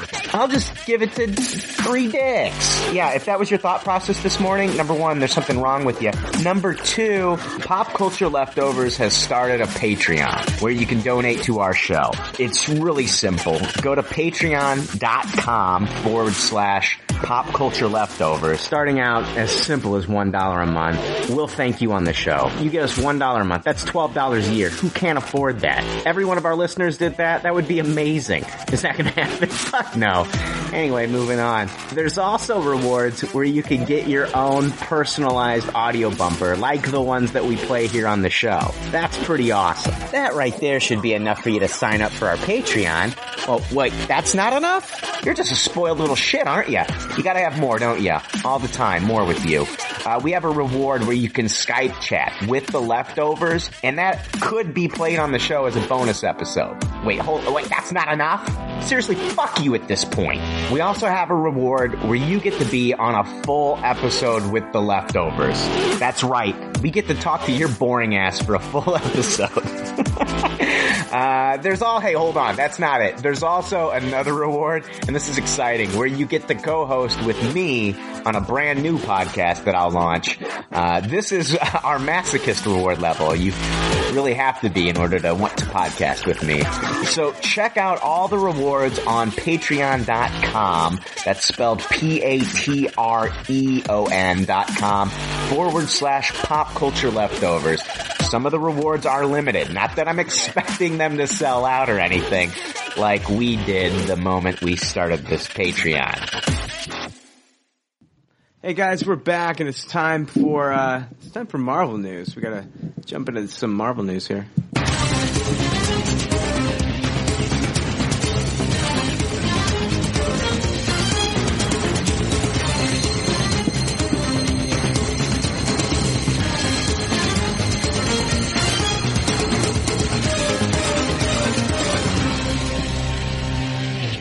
Marvel news. All right, guys. Okay, uh, Fox has had two successful R-rated movies. Uh, some people are saying, you know, like they're going, like, "And Fox is just going to start making R-rated movies now." R-rated superhero content. That's what Marvel's. Uh, that's what Fox is all about now. So, you know, we saw Deadpool, huge, huge.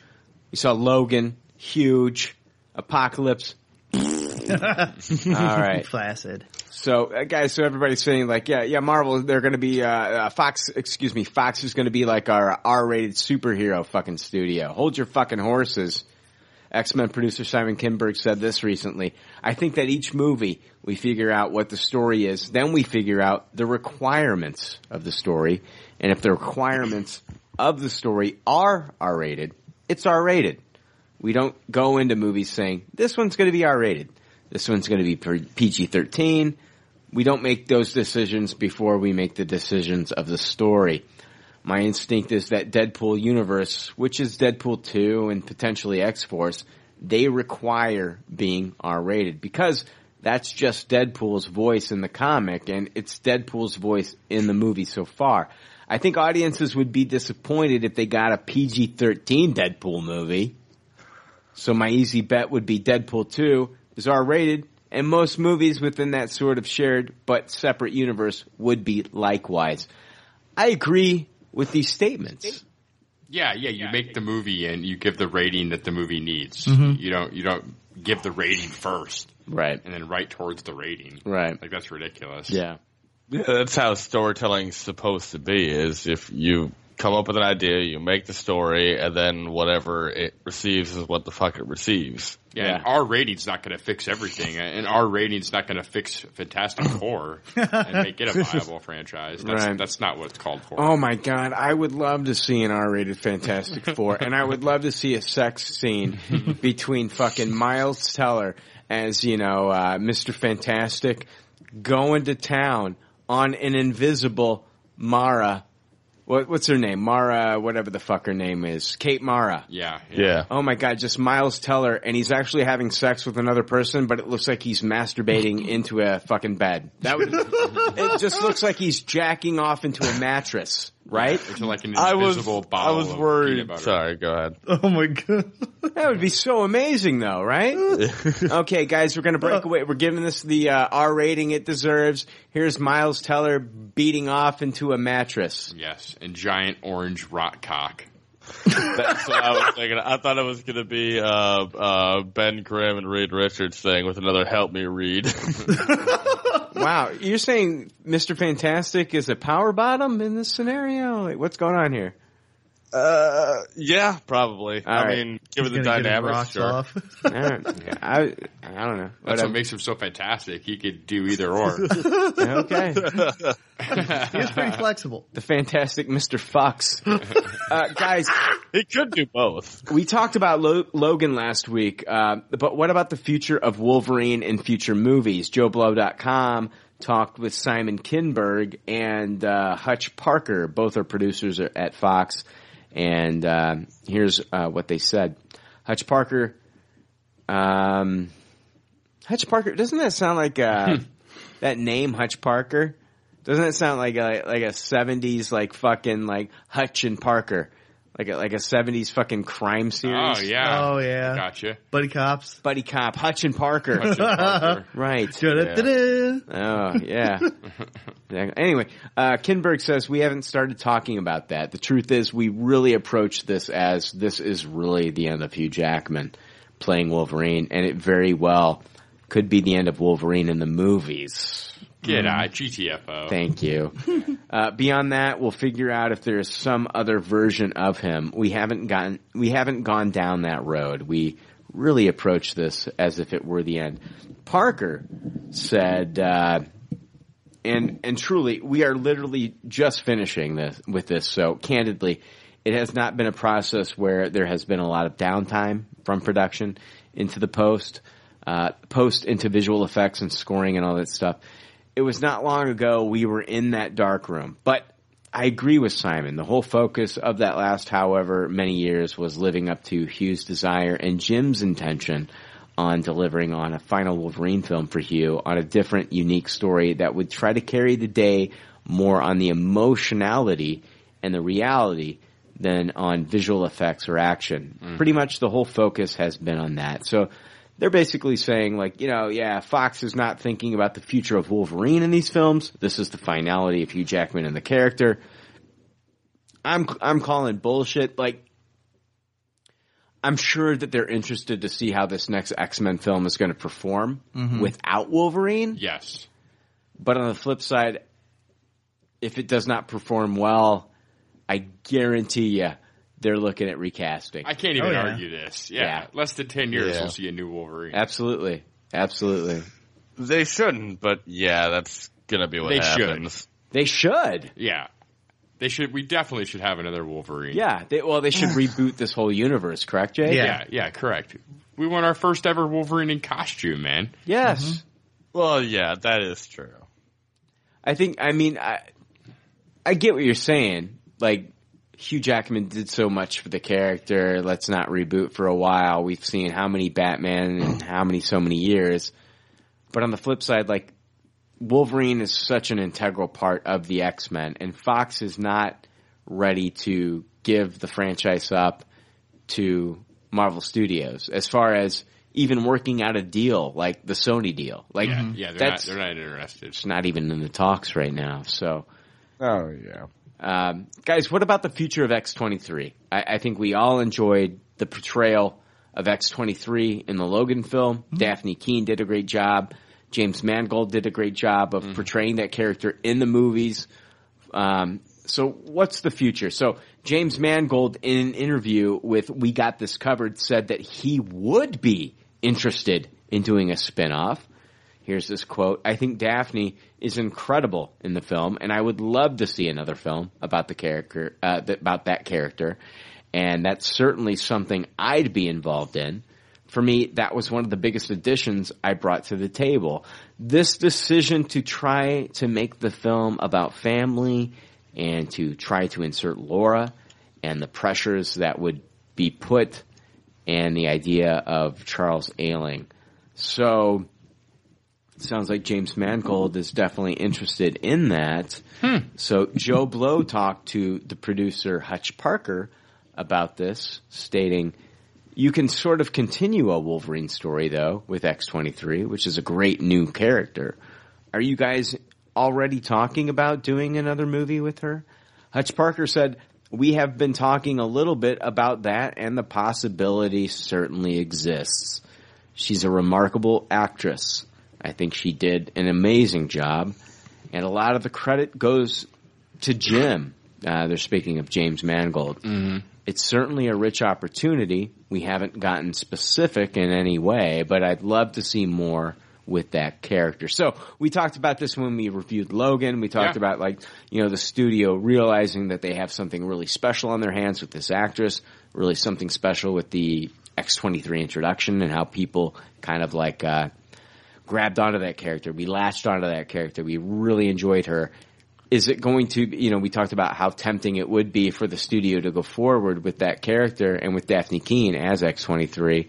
And it sounds like those talks are being had over at Fox. Yeah, it seems like it's a lot more highly plausible it might happen when you got James Mangold saying how much interest he has in the Right. project too. And thinking back on Logan, as well as it was written, it serves equally as good as a final chapter for Wolverine as it does as an introduction and origin story for her. I, I gladly Yeah. accept it.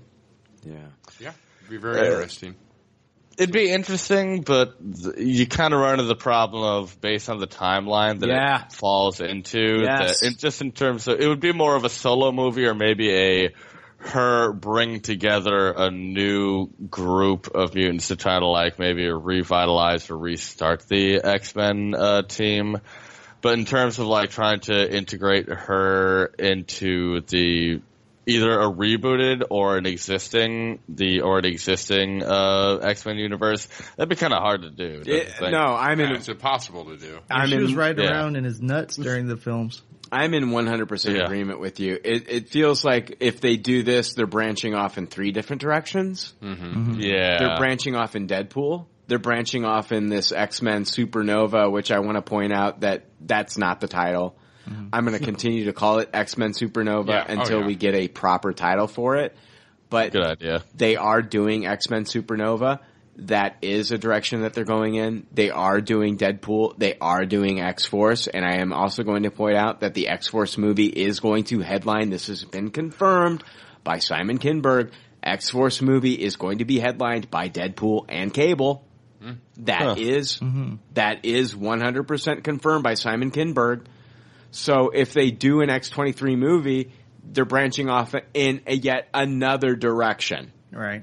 We've got the Singerverse alive and well. Yeah, it's With still X-Men the Singerverse. Superno- it's just another end of it. I, I get that. Yeah. But you're branching off in three different directions. How do you connect everything organically? And that's something that we're going to talk about here in a moment. It's pretty hard. How do you connect everything organically? Deadpool, X23, the Singerverse. And I understand that the X23 shit is part of the Singerverse, but yet it's in a different timeline. Mm. We've Yeah. got Supernova taking place in the 90s, and we've got X23's story taking place post 2029. Mm-hmm.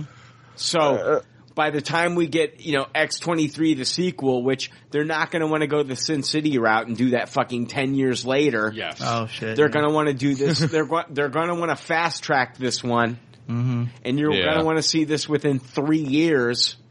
So we're looking at like a 2032 timeline at the most, which is fucking 40 years removed from Supernova. Yeah. I'm talking about three different fucking storylines here, Yeah. guys. I'm talking about Deadpool. I'm talking about Supernova, and I'm talking about X23. this is fucking.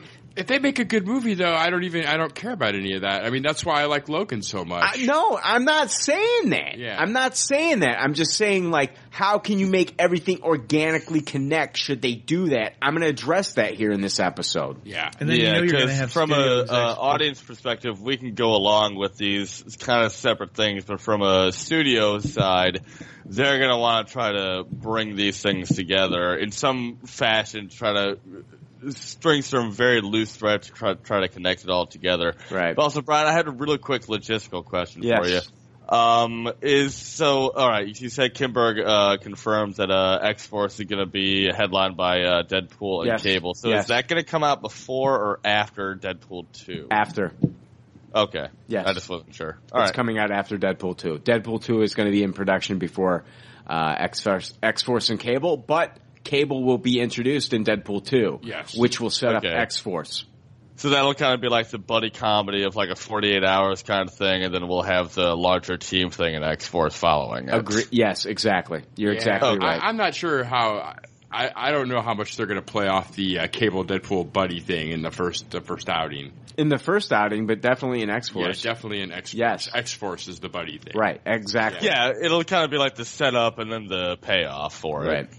Guys, we don't know everything about the future of the X-Men movies universe going forward. We do know that we are getting new mutants. We knew that, uh, we know that we're gonna get this X-Men Supernova, which I said it's not gonna be titled Supernova, but I'm calling it that, so get the fuck over it until we get a final title. So get over it.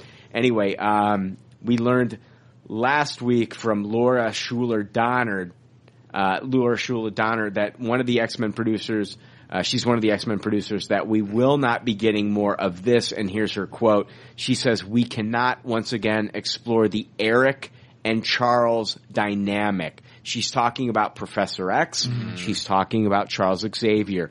They are not going to further explore that dynamic. They have fucking drove that into the goddamn ground. Yeah. Yeah. It's been Tapped. That well's tapped. It, well, it's tapped.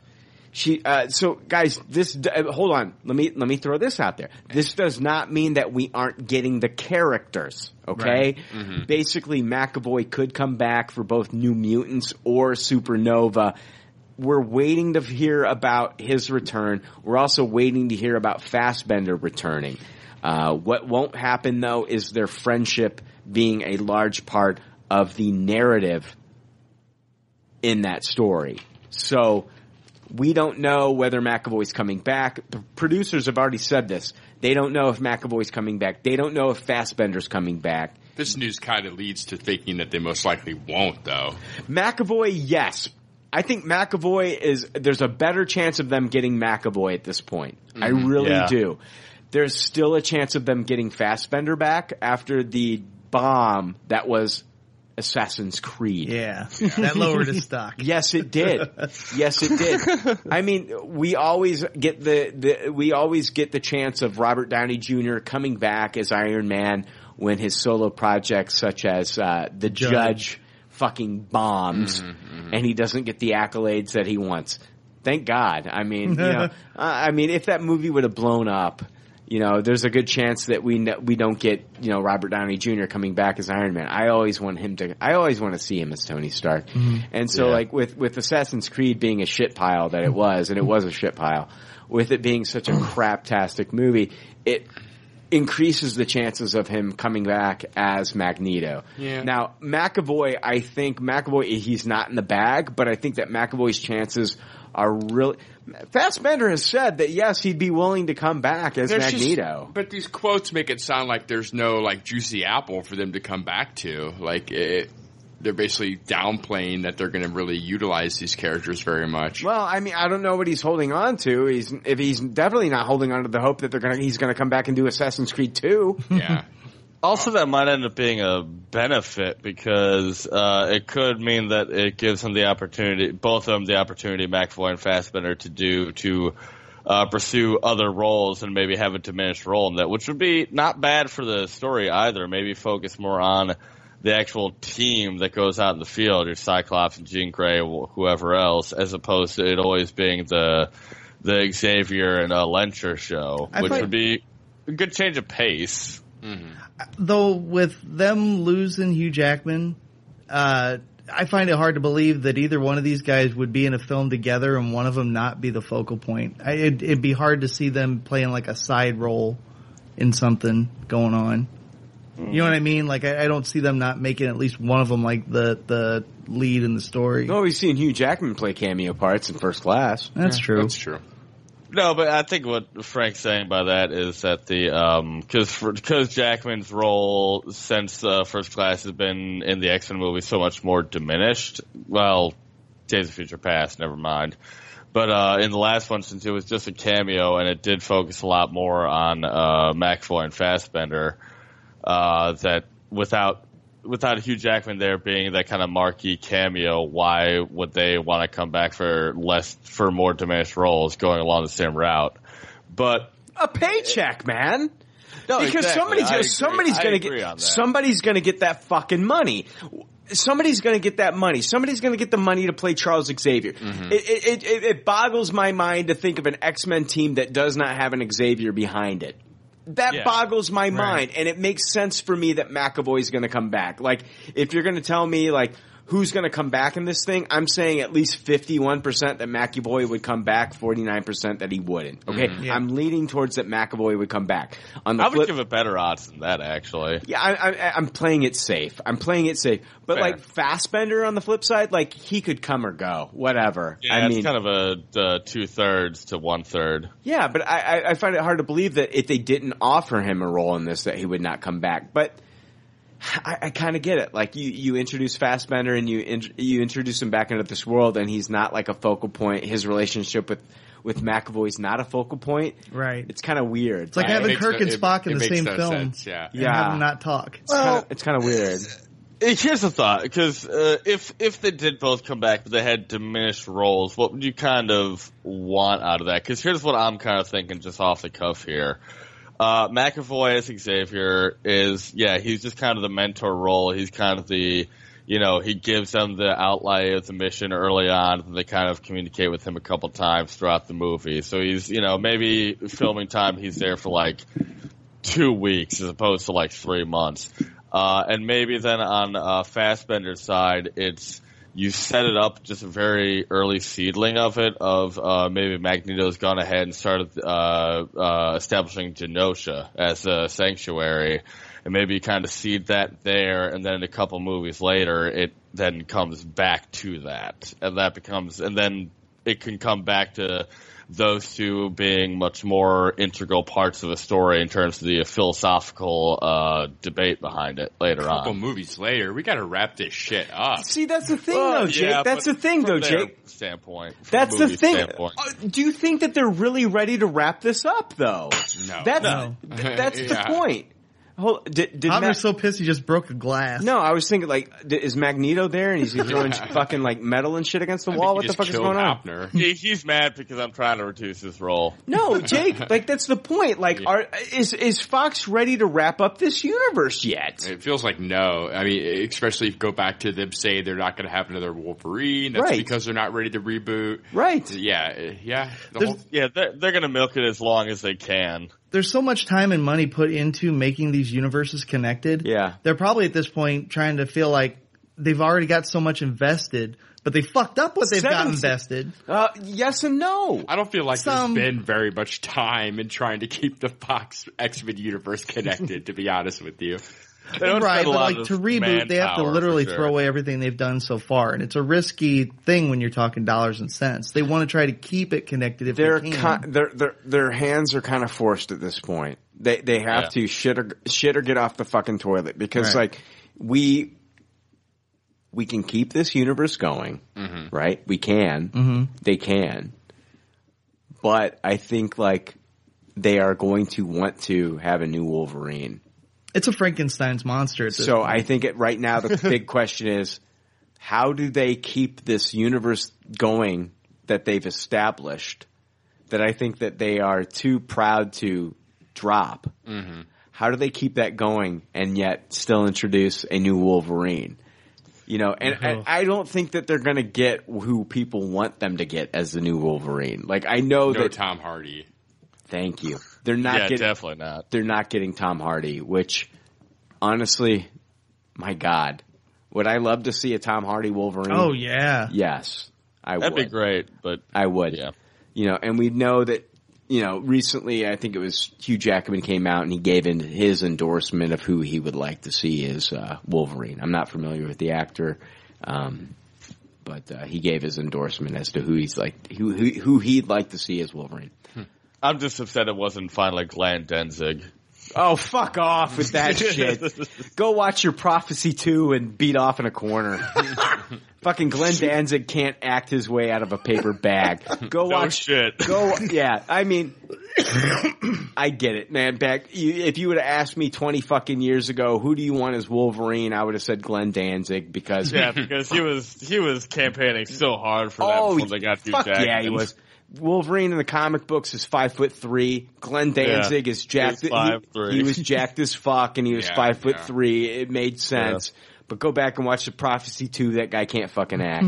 Yeah, no shit, he can't. Yeah, that would be awful. We're on the same page, Hoeppner. Yeah. Um, Uh, here's a, I do have a question though, um, cause they could, I'm not quite up on X-Men, uh, comics as probably both you and Jake are, Brian. But, um, cause there's a lot of stories out there, it seems like, where Wolverine's kind of there, but he's not like an integral part to it. So couldn't they kind of delve into that catalog of, uh, stories for a while in order to try to distance, give enough time in between? not when uh, they're talking Logan about here? Phoenix Saga. Right. Yeah, yeah. Yeah. Not when they're talking true. about fucking Kinberg is talking about you know that like they've talked to Kinberg. They've talked to Kinberg. They tried to corner him and they've tried to talk to him about Supernova.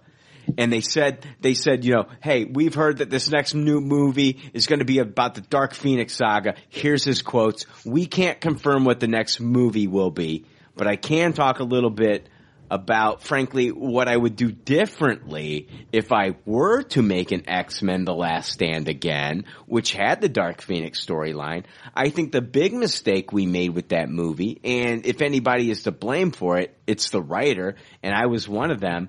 It's that we made the Dark Phoenix the subplot of the film instead of making it the main plot. The Dark Phoenix story is the biggest and in many ways the most epic saga of the X-Men comics. So you can't make that the B plot of the movie. If we were lucky enough to have the opportunity to retell the story, and certainly what we did with the end of Days of Future Past gave us the opportunity to retell it, I mm-hmm. think we all would want to give it justice and space to breathe that it deserves. It sounds like Simon Kinberg is basically telling us that yes, the next movie is going into Dark Phoenix. We saw Dark Phoenix. We saw the elements of Dark Phoenix in fucking Apocalypse Yeah. when we saw fucking Jean Grey go all Dark Phoenix. Mm-hmm. This is exactly what he's talking about. Yeah, he can't fucking give us the information now, but I think that's where the story's going. I think that's where the comments are alluding to. I It, You've also it could be, but it could go the opposite way. That could also just be kind of um, studio, you know, having to, you know, adhere to studio speak and not talk Oh, about. come the anything. fuck on. The come the fuck on. It could be. It could go either way. Hey, I- come I'll the fuck it on, Hoeppner. She went fucking Phoenix in that goddamn movie. They, they, Well, no, they, yeah, just- they didn't show that in that. That was not. That was just. And I'm not. I'm not pissed off at you, Hoeppner. I'm just getting loud and passionate because that's who I am. But like, they did not just show us that because they were just like, okay, this is what's going to right the wrongs from X Men: The Last Stand. They No, were. no, no, they I were. agree. They were setting up another fucking movie, Oh, right, yeah. Jake? Yeah, and Pittsburgh's not having these quotes about how it's the most epic storyline in X Men. Yes. So he can not correct the wrong. Right. No, I I agree with you on that. It's definitely something that they're going to get back to, but Right. I'm just I'm just wondering whether or not that's going to be the next story or maybe even the story Oh, after man, that. they, It they, might- are, they, go ahead. could Frank. be in a couple. It could be in a couple. It movies, feels like they're taking a fucking playbook out of the DC fucking DCEU and fast tracking this fucking shit. Agreed. Dang, that's where you're going, Frank, yeah, right? Yeah. Uh, I, in order to tell the Dark Phoenix part of the story, you got to tell the first part when she got it in the first place. Yeah. With all the stuff with Lilandra and everything, and also you got to figure when they do tell the Dark Phoenix part, they've already kind of Frankenstein some of those characters into First Class, Sebastian Shaw and the Hellfire Club. Yeah. That, that that's plays a huge fucking part in that Dark Phoenix saga. You got to do tell it. You got from the jump though. You're not doing an adaptation of the comic book straight to the movie. No, you're not. Well, no, like but- you're not You're not having going the to fucking outer Starjammers. I mean, yeah, I mean, they can have anybody mess with their mind, but I still think that you have to tell the other part of it and learn who the entity is before you see how it fucks her up. That'd be good storytelling, yes, but they've kind of been ah, that's a good point, man. You can wish in one hand and shit in the other, man. You see which one and fills up boy, first. they want to do both. Yes. I think the origin of the entity could kind of take a back door though, and not hurt the story too much. If It the- could take a back door, yeah, but you Jean can't Grey not performance it. is is good enough to support that. yeah, but is Sophie Turner gonna fucking deliver? No. Probably not. Probably not. There's, I don't know, man. I there wasn't very many comics that I read as a kid, and that was one of them. And it's not that I'm like wanting them to hit it beat for beat, but Why the fuck did they not get Shailene Woodley to fucking play Jean Grey? God damn it. She's off doing these fucking divergent, Divergent. convergent, fucking perversion films. and they didn't Probably, get they probably have her locked down on a contract. What's bullshit, man? She they they fucking they cast her as Mary Jane and then they fucking knock her out of that fucking Amazing Spider-Man 2 movie. Thank God for her. But why the fuck is she Yeah. doing fucking Divergent Convergent when she could fucking do when she could fucking be Jean fucking Grey? That's what she's made for. I Not mean, just never. Go ahead. No, if you watch The Spectacular now, she is a fantastic actress. She is Oh, yeah. fantastic. She is such a wonderful actress. She's made for the role of Jean Grey. And I feel like, why the fuck did they, you know, like, I get it. Game of Thrones is fucking hot, right? yeah. Yeah. Okay. Who do you got as a star? You got a fucking redhead, right? Mm-hmm. Makes sense, okay? I don't know. Cookie man. cutter doesn't always know. work. It was know. nice to see someone without a terrible dye job for once. Though. I know. I, Should have gotten the actress who played Ygritte on Game of Thrones instead. if you were gonna go for that market, because she's clearly not doing anything. They should have got Carrot Top, right? Redhead, that fits. I don't know. It conflicts with his Hollywood or his uh, Las Vegas schedule. Oh, man. I don't know if I want to see him as fucking Jean Grey or I want to see him as Archie in Riverdale. he looks terrible now. Oh yeah, he does. Top. He's all roided man. out and shit. I've seen Yeah. him recently. Oh my god. Oh, he looks terrible. That'd be another way to go with that, though. If he was just like a fucking gym rat with a fucking steroid problem. Uh, yeah, he looks old and decrepit. All right, guys. Uh, Deadline spoke to uh, Simon Kinberg, and they asked him about the uh, future of the X Men and Deadpool films and where it all goes. And he said, Deadpool two is going to be uh, it- it's going to be in production this year. Then X Force, which is a combination of Deadpool and Cable. They're like the black ops of the X Men. They're much darker and have an R rated decibel. There are X Men characters coming into X Force at different times in the comic, but it's separate from X Men.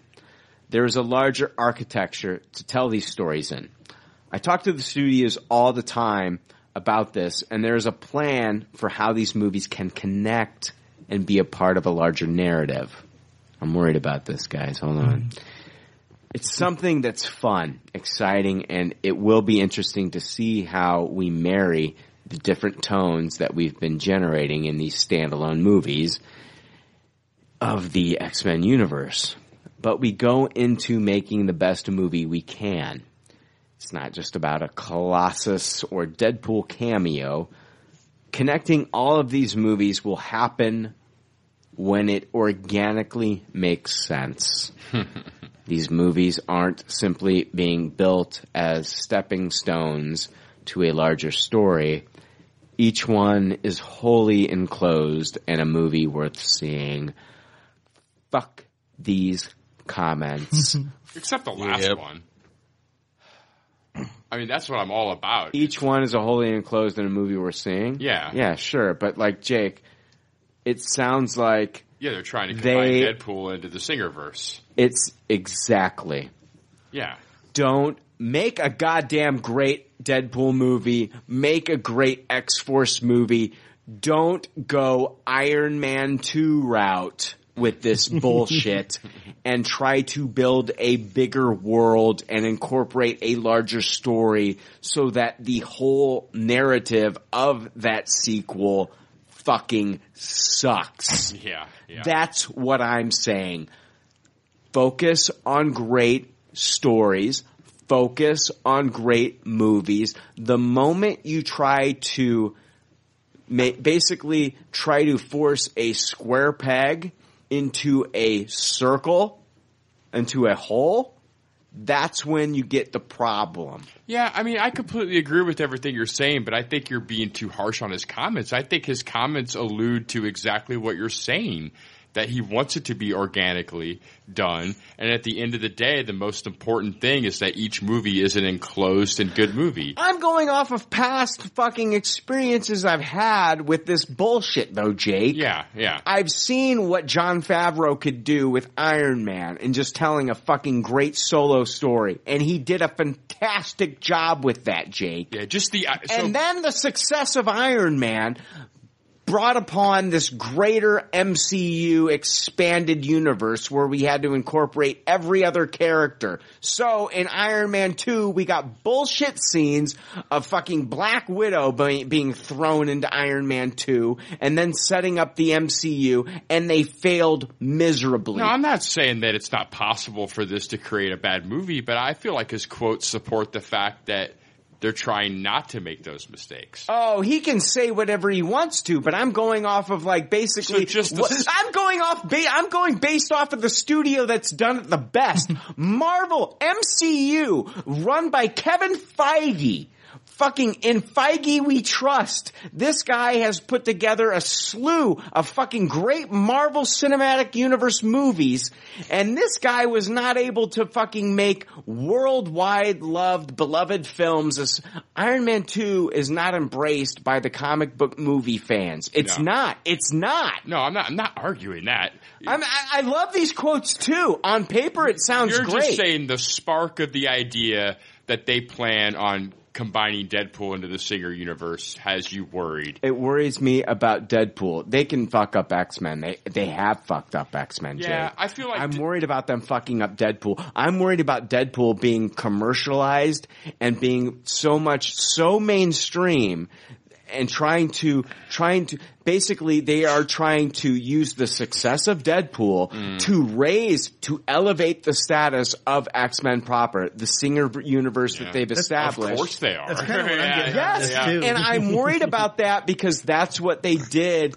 I feel like in Iron Man 2, they were promoting the greater universe, the expansion of this universe and tying everything in. And I feel like Iron Man 2 suffered because of that. Yeah, but Iron Iron, Man Man 2 2 was not, Iron Man was not based on anything else. It was Iron Man centric. And Iron Man, You know, I I know, I'm preaching to I the fucking choir. hate Iron Man 2. I It's know. the fucking worst. But Yeah. I, I think Iron Man 2 proves that if Fox does make that misstep, course correction is possible. I mean, look, you know, afterwards they get their shit together. Yeah, but I, I don't want it to affect Deadpool. Yeah, I think Right. Deadpool 2 is safe. I think X Force, you should be worried. De- uh, Dead, I think Deadpool is safe. I think X Force. I think X Force is where they're wanting to introduce maybe possibly other X Men characters. X Force is cause for concern. Where they're, especially with the quotes about Frank. different X Men Frank. coming in. It's almost like uh, he's giving you a sweet little reach around while he's also dropping the line that yeah, it's going to be connected. And even though it was said earlier, like oh well, we'll give it a R rating if if, it, if that's what it deserves. He made sure that the comment also held a R rated bit. Like to Does drop it. Ryan Reynolds need to put his foot down? Hoeppner. Uh, yeah, gut reaction, yeah, because I actually agree with a lot of what Frank's saying, and I tend to agree with you on this one, Brian. Is that yeah, it's kind of a yeah. it- it's trying There's no argument. I wasn't together. disagreeing. Oh, I, I, I no, no, no, no. I'm not saying that you were, but um, it's it's very much. You said that, yeah, with Iron Man two, given the comparison between uh the X Men and the Marvel, yeah, Iron Man two, but they can course correct. But uh, Fox of the X Men universe has had to do a couple course corrections already, and in terms of the X Men universe, we're currently on a bad note with them. Logan was great, but Apocalypse wasn't. Uh, so they've had to do this before with uh, X3. It's why they rebooted and went back to the the 60s with uh, First Class. Uh, you know, the X-Men Origins Wolverine was awful. The Wolverine was some mixed reactions. Uh, so it's kind of a, yeah, if for creative purposes, yeah, Ryan Reynolds should kind of put his foot down on this and go, no, remain separate unless you're willing to make it R specifically for the two or three minutes tops that I'm going to be in an X-Men movie just because I'm going to be fucking lewd as hell. Ryan Reynolds has the power right now, in my opinion, to say, you know what? We do it my way. He's gonna fucking go all uh, Frank Sinatra. Yeah. We're gonna do it my way, or I walk. Yep. Or Yeah. I walk. Yep. I am not here to be a fucking crutch for this fucking bullshit fucking shit that you've done for 17 years. And I'm not saying that all the shit that they've done in the past 17 years has been bullshit. Uh, there's, there's, there's definitely great takeaways from X-Men, from X2. There's definitely great moments that they've had in those films. Logan was fantastic. But I don't feel like Deadpool should be like, oh, okay, you know what, we're gonna, you know, all the success that Deadpool has, all the, all the love that it's garnered, you know what, we're gonna, we're gonna have this other fucking bullshit take that on. We're gonna have it fucking take it. No, I think Deadpool should be its own separate entity. It should not have to take on the bullshit from the Singerverse and try to fucking pump that shit up and prop it up and try to bring that back into the limelight. They need to figure that fucking shit out on their own. And Ryan Reynolds needs to step up and say, you know what? I'm doing, what I'm doing is special and it needs to be separate. Mm-hmm. He's probably needs- not upset about it though. It's the sad thing. Like I, I could see in his mind that this isn't something that he is like angry about. like he probably is excited to do an X Force movie where they could bring in X Men. Oh, come on. The X-Force movie, no, the X-Force movie I think is all part of this R-rated fucking, i he's headlining it. I think it's, I think it's, I think it's the shit after fucking X-Force. I think it's the, everything after X-Force is when they're gonna try to b- do this shit. Yeah, I think it works if you if you keep both you like it's the same universe, but you have the X Force stuff and you have the X Men stuff. Like I I could see that working just It's fine. different. I don't know. I don't know. Maybe, I don't know. Maybe I'm reading It too de- much into this. It depends we've- on we how got, we you- got two different Colossuses. Yeah. it depends on how you keep the stuff. Three different the stuff Colossuses. separate. Yeah. If you keep it so loosely connected, just like that, like if you bring in a couple people to have a one-off or whatever, Yeah. or when Deadpool goes over, he's breaking the fourth wall. That shit's good, but don't get it muddled up with having to try to trace back. Jake, you don't sound like you're trying to perfect. You you don't sound like you're trying to protect Deadpool. You're leaving Deadpool open. and you're no, you're no. You've exposed our Deadpool, and you're saying yes. I want you to fuck up my. No, you sound like you are just. A, no, you're like a mad fucking scientist. You're fucking like Mega Man's Doctor Wily and shit. And you're just like, you know what? You are, dude. Dude, dude, listen to me, dude. I one of my favorite things about fucking Deadpool comics is cameos in fucking Deadpool comics. Deadpool comics Well, do not out- work. give me Charles with fifty fucking issues of just fucking Deadpool. What makes it fun is seeing wacky ass Deadpool interact with fucking straight edge X Men characters. Yeah, but I That's don't need fun. I don't need my fucking bullshit X Men Apocalypse characters showing it up in this to try to make that fucking that line of fucking movies better. I don't need them incorporating those storylines into my Deadpool. Give me a cameo of uh, Patrick Stewart as Charles Xavier. Give me a good laugh, just kind of like a great laugh from a Stan Lee cameo. Give me that laugh. Give me a Hugh Jackman cameo laugh. I don't need them trying to fucking throw Sophie Turner into this fucking shit. Yeah, but I do want to see other characters. There's also something else to uh, bring into that because uh, with the where the X Men franchise is right now, where Deadpool is, we again have uh, a time lag issue because Deadpool clearly took place in more, you know, modern Yes, times yes. as opposed to twenty. Uh, 2029. The next one will be in the nineties. Well, because the next Yes. one will be in the nineties. That'll be still twenty, Yeah. give or take, years removed because I think if they take place in the early 60s, 70s, 80s. Uh, so you have a bunch of time removed there. So would a it wouldn't make sense for him to be showing up in that current in that timeline as they're going because that would be 20 years plus before he was Deadpool. But also, uh, Jake, to what you were saying about you enjoying uh, cameos uh, of other characters in Deadpool comics, but that's kind of exactly the point. Is that they're cameoing in a Deadpool comic, so the tone and the sh- and the the focus is still Deadpool, and you have these other characters from the X Men universe coming in for a little "Hey, how's it going?" cameo kind Yeah, that's of thing. exa- and that works in an mm-hmm. X Force movie. I Well, think hold on, hold- built let me- for yeah, let me But throw this out there. It, I think Brian's concern is if you reverse that and you have him showing up as a cameo in the X Men movies, you lose. Yeah, don't so do that. That. Let Don't- me don't do hold that. on. Let me throw this out there. If you get a fucking cable in an X Men proper film in the Singer universe, you get Stephen Lang. If you get cable in a Deadpool film, you get Ron Perlman or Nathan Fillion. That's who you get. If you get fucking like Jean Grey in a Deadpool film, you get Emma Stone. If you get it in an X-Men proper film, you get Sophie Turner. I mean, that's works the, too. That's the difference between this shit.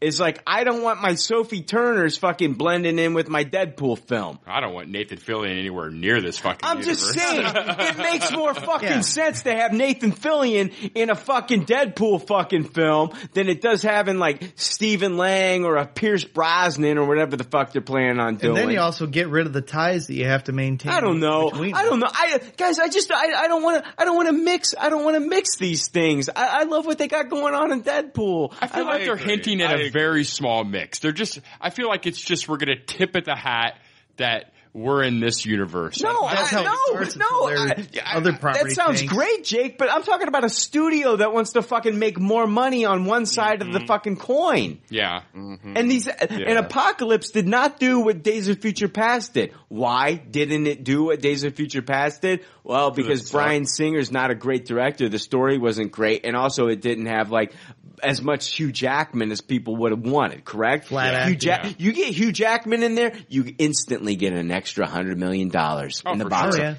Instantly. For sure. Instantly. He's got Will Smith appeal. He's got Brad Pitt appeal. He's got Tom Cruise appeal. That's who he, I don't know, and it just feels like I don't want them to fucking use Deadpool as a crutch to fucking pump up this other bullshit they got going on on the side. it's just not working. And the timing, it sets it up perfectly for that to be a real fear because Yeah. now he's the golden boy. He is the golden boy, and the golden Yeah. boy, you know what? Hoeppner?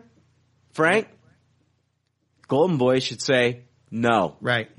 I agree because yeah, right now his stock is as high as it's probably gonna be.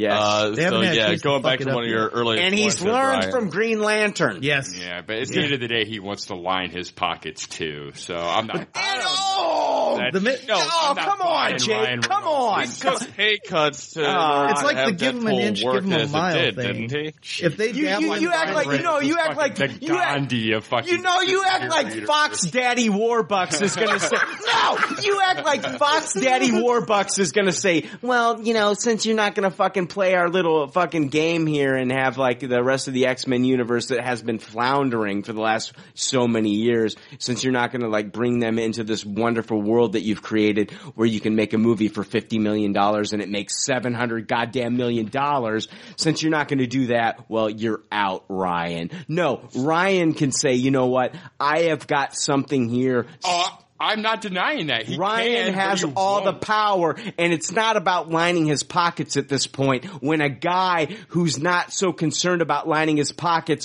when he's already in the fucking doghouse in Hollywood, says, "You know what? I'm gonna pay two million fucking dollars out of my own goddamn pockets to have fucking Rhett Reese."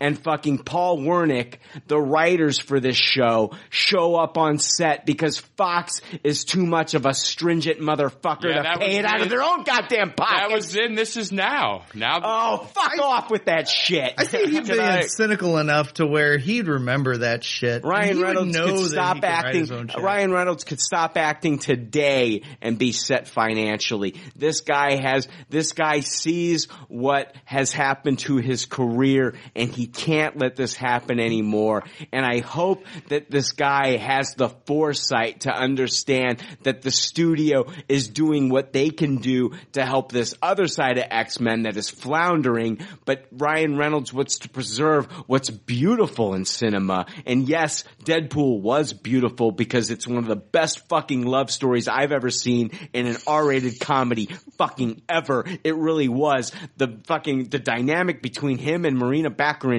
is fucking amazing. And I would fucking put it up there against the goddamn notebook, suck my dick. I'm just saying I don't want to see Ryan Reynolds fucking uh, bend to the studio just because they're going to offer him more fucking I money. don't think, I, but I don't think he is going to bend to the studio, and I don't think that's necessarily what's being implied here. I think, I think it's a little bit of an overreaction to them just trying to create some synergy between the two movie franchises. I do. Can I try? Can I try to split the difference? Go here ahead, go ahead. I'm done. I'm done. I'm done. Okay. Uh, one. Here's an interesting thought. Nobody's actually approached Ryan Reynolds and asked him about this, right? Well, Ryan, we know Ryan Reynolds wanted to have Hugh Jackman in a Deadpool Right, movie. but That- that's all. like- that's all we know. As far Right, as like yeah, any, nobody's really talked to exactly. Well, we know he's headlining an X-Force movie now too. Well, Well, but uh, yeah, nobody's really. Yeah, Right. but like nobody from like nobody from X Force has been featured in an X Men proper film. Yeah. Yeah, but I all mean, we like, all we know that Ryan Reynolds wanted to work with was fucking Hugh Jackman, which god damn it, I can't blame the guy. Yeah, I would have Hugh Jackman give me a handy right now, god damn it. but yeah, it seems like nobody's really talked to them. Nobody's really approached Ryan Reynolds and asked his opinion on like the intermixing between the Deadpool universe with uh, Deadpool and X Force Yeah, and the yeah. X Men movie. We're so listening to- a, yeah. it'd be really interesting to for someone to approach him and actually see what he says in response to this stuff. But to split the difference between you and Jake here, uh, I can see both sides of this point. A, I do agree with you, Brian, overall that yeah, he should put his foot down and uh, artistically and say that yeah, we're not. I don't want to dumb down. I don't want to dilute this character by having it intermix with something that doesn't clash with it, mesh with it very well. But I can also see on Jake's side in terms of like, you know, how much resistance is he gonna really give on that? How much is he going to? Listen to this much fucking. he should? listen, no, listen to this neutral fucking Swedish I don't bastard. think they have to dilute anything, though. I think if done right, there's no diluting at all. Uh, If, yeah, eh, thank you. What are the odds that they're going to do it right? Oh man, yeah, they've Right. done such a great job before. Well, in maybe Ryan right. Reynolds will pay another two million dollars to get writers on the set, so it does get done right. Yeah, well, maybe, well, uh, yeah, okay, whatever. Jake, you know what? Like, the, so hold on. Like, I, you know what? I see the beauty in the Deadpool universe. Okay, just like I see the beauty in Cindy Crawford. Cindy Crawford's got that goddamn mole on her face. You're wanting to cut the, you're you're wanting to fucking laser that mole off her face. Hey, and that's oh no no no no no no no no no no. Cindy Crawford back in the '90s was a beautiful woman, right? And she had that goddamn mole on her face, and it stuck out. You know what? Just like that Iglesias guy, he had that fucking mole on his face. You know what? As soon as Iglesias fucking like they they fucking lasered that shit off his face, nobody knows who he is anymore. And you're do, you're doing that. You're cutting the mole off of Deadpool.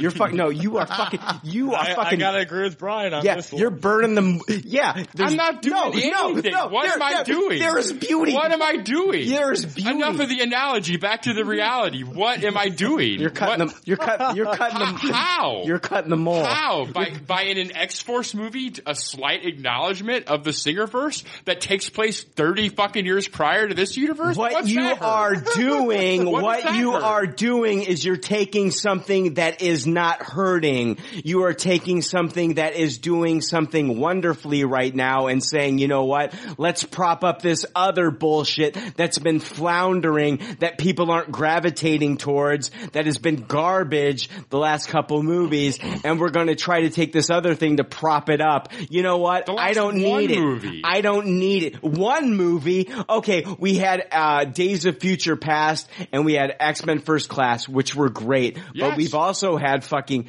X Men Last Stand, X Men Origins Wolverine. I wasn't talking at all time. The said the last two movies, and the last two movies weren't fucking garbage. They're we don't need it though. We don't need it though. It is not necessary. It, okay. It's not necessary. I agree it's not necessary, but it also could be done without hurting anything. It's almost kind of like tainting the pool, though. Once Say, you let tell that in- to Iron Man 2. Iron tell Man that 2 to Iron Man shit. 2, which built up a bigger universe in the MCU. Yeah, okay. Tell that to Iron Man 2, which fucking ruined that film. I think if Jon Favreau would have been able to make the movie that he wanted to make, I and want this a is, Deadpool no, this is- movie with other fucking mutants. That's what's fun about Deadpool. That's fine, but I don't need other fucking mutants that were shown up in the other fucking movies. I don't need Sophie Turner or That's Cody, impossible. or Kodi Smit. No, it's not because we got a different goddamn Colossus. they can give us other versions of said mutants. But it won't be. It's impossible for you Sophie Turner, is what I'm fucking saying. Huh? Not. You're saying you don't want Sophie Turner in the Deadpool movie. Sure. I'm saying that's impossible because Sophie Turner would be fucking 50 in the Deadpool movie or whatever the fuck. It, no, they don't have to follow that line of thinking. They don't. I know they don't. That's why it would be impossible for it to be Sophie Turner in the Deadpool Oh, movie. I see what Jake's saying because of the time difference in the films. She'd be like What 40, Chad brought 50 up years earlier. old. But the whole discussion is about them bringing in the singer verse into this one, Jake. But they would have to do that without throwing in characters from Apocalypse because you can't do that unless you have aged versions of those characters. Or we're doing some. Then why are we talking jump. about this? Because I'm fine. Because it's not that big of a deal. Because they can't do much fucking harm if they're just nodding at the fucking Singerverse.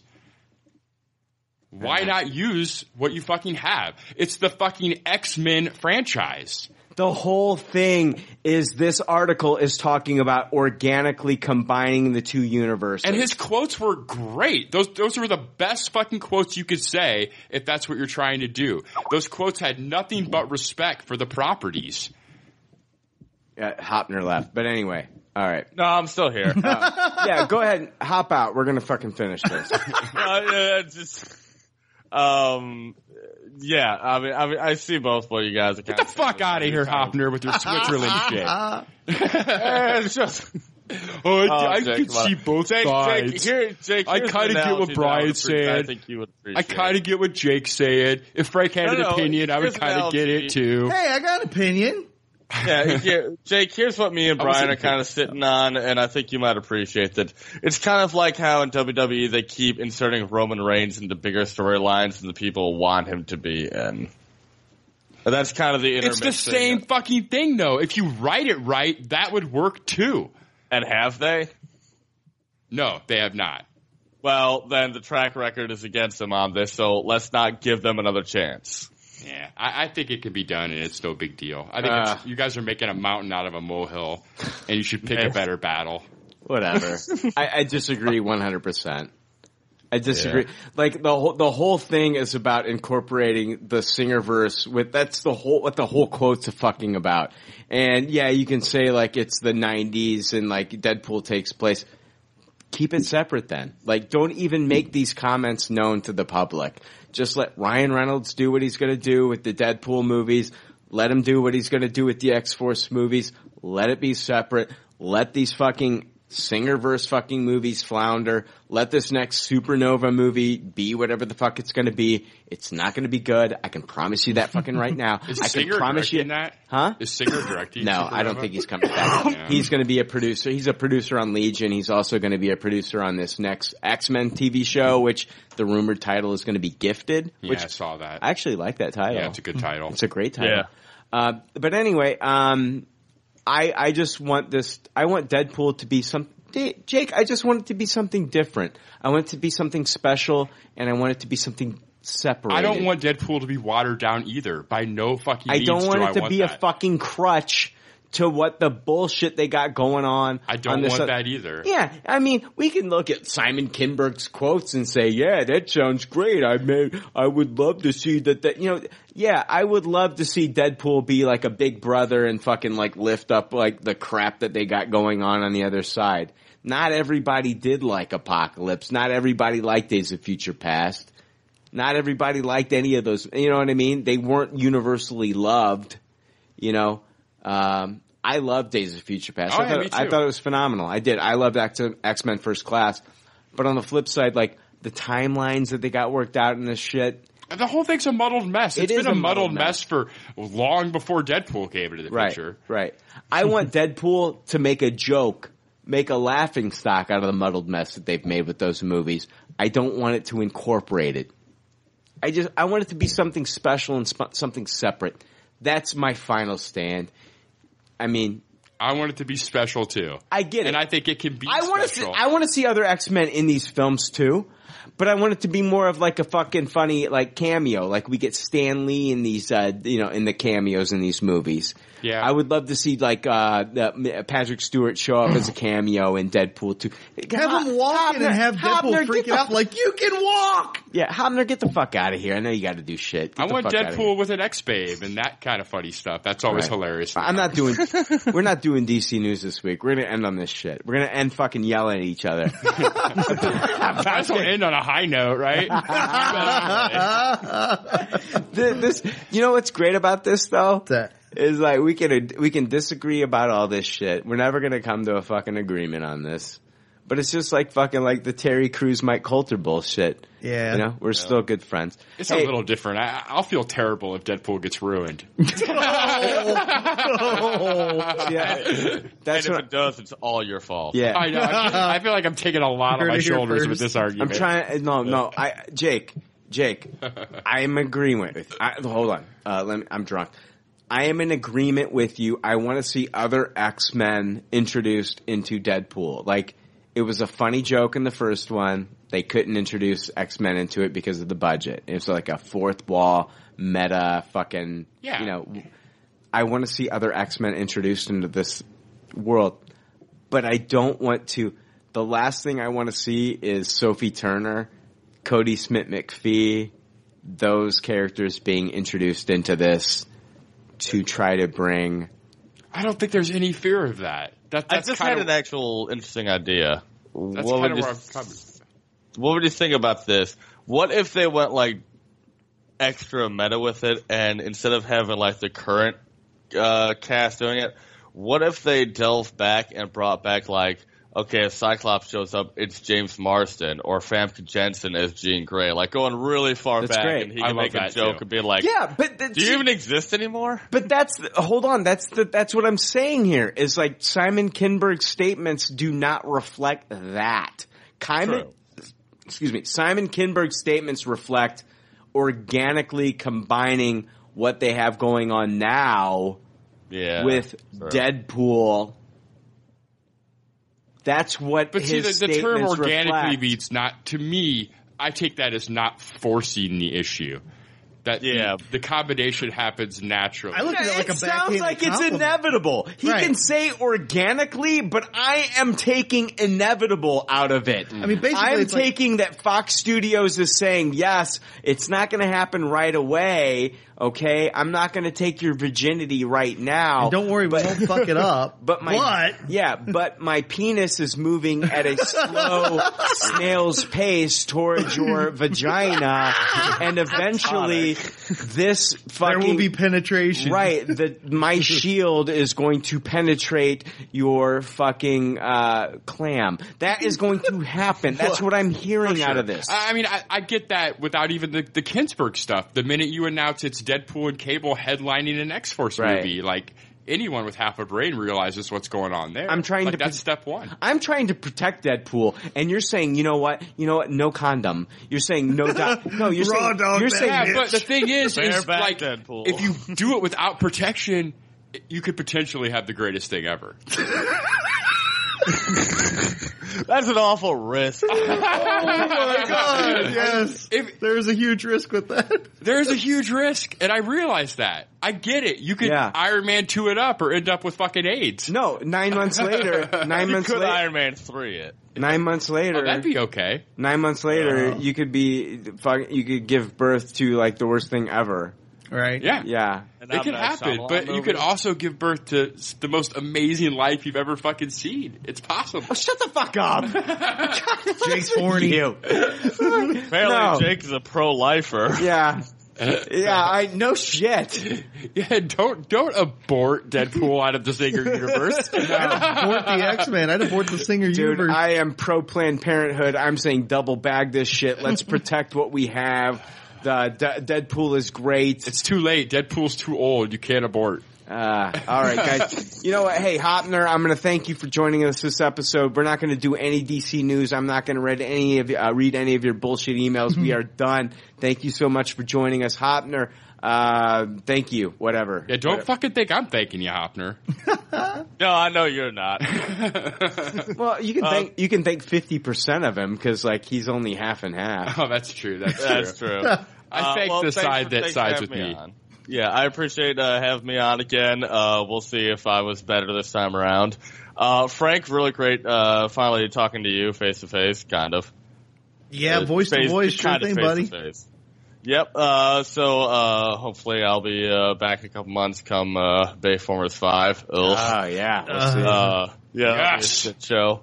That'll be a shit show for sure. But thanks for having me, guys. Uh, and remember to uh, everybody, the listeners, to go see my pod, listen to my podcast, and all that shit. Yeah, something, Uh, something nostalgia. Check it out on iTunes, guys. Uh, next week we are going to be talking about Iron Fist. Iron Yes. Fist is going to be dropping on Friday. Uh, we're Rave gonna- reviews so far. Yeah, rave reviews so far for Iron Fist. Oh God, they've been awful. Uh, and uh, we're also uh, Beauty and the Beast. I'm sure Jake's going to be talking about that. Uh, I will probably be talking about the Belko experiment, and hopefully I'll get a chance to see Beauty and the Beast. But will, we will see you next week. Later, y'all. Hasta mañana. Just like all good leftovers say doggy bags, thank you for your patronage and thanks for listening. I haven't said that in a while. Nice. Oh, nice. I thought you were going to say something that brought us into the Singer universe. Oh God! Oh. Jesus Christ. Fuck off, Jake. Automatically make it the worst part of the show. God. Oh man. Bullshit. Later. Thanks for listening to Pop Culture Leftovers. Congratulations. I don't know how you did it. I couldn't do it. You people need a t-shirt saying, I just listened to two hours of nonsensical crap. Anyway, if you'd like to reach the Pop Culture Leftovers cast, you can email them at comments at popcultureleftovers.com.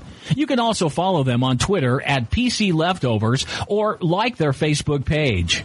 They'd love to hear from you. They're all pretty sad and lonely. One of them is homeless, but I didn't say that.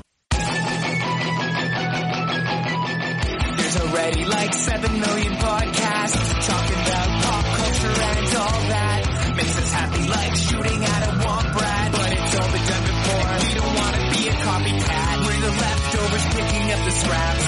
Dropped by the cool kids. It's, it's a trap. Good toss it, good it. Do we love it? Hey, let's face it, can't erase it. Let's embrace the Tupperware party. Subculture spill over like a vulture. Carry over counterculture, pushover, pop culture. And with the uncool kids. What's to say has already been said. Pretty sure that the only talent is the band that's singing. Pop culture leftovers. That original and good have already been done before, so we should separate the wheat from the chaff. And we're the chaff, the crap, even though we're the shit. Woo! We're the leftovers picking up the scraps, dropped by the cool kids. It's a trap. Good and toss it, taste it. Do we love it? Hey, let's face it, can't erase it. Let's embrace the Tupperware party. Subculture spill over like a vulture. Carry over counterculture, push over pop culture. Leftover. And with the uncool kids.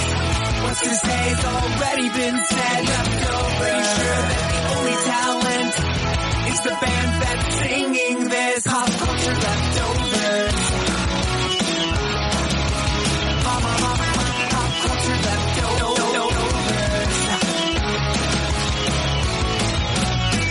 Toss it, and taste. Do we love it? Hey, let's face it, can't erase it. Let's embrace the Tupperware party. Subculture spill over like a vulture. Carry over counterculture, push over pop culture. Leftover. And with the uncool kids. What's to say has already been said. Leftover. Pretty sure only talent is the band that's singing this. Pop culture leftovers.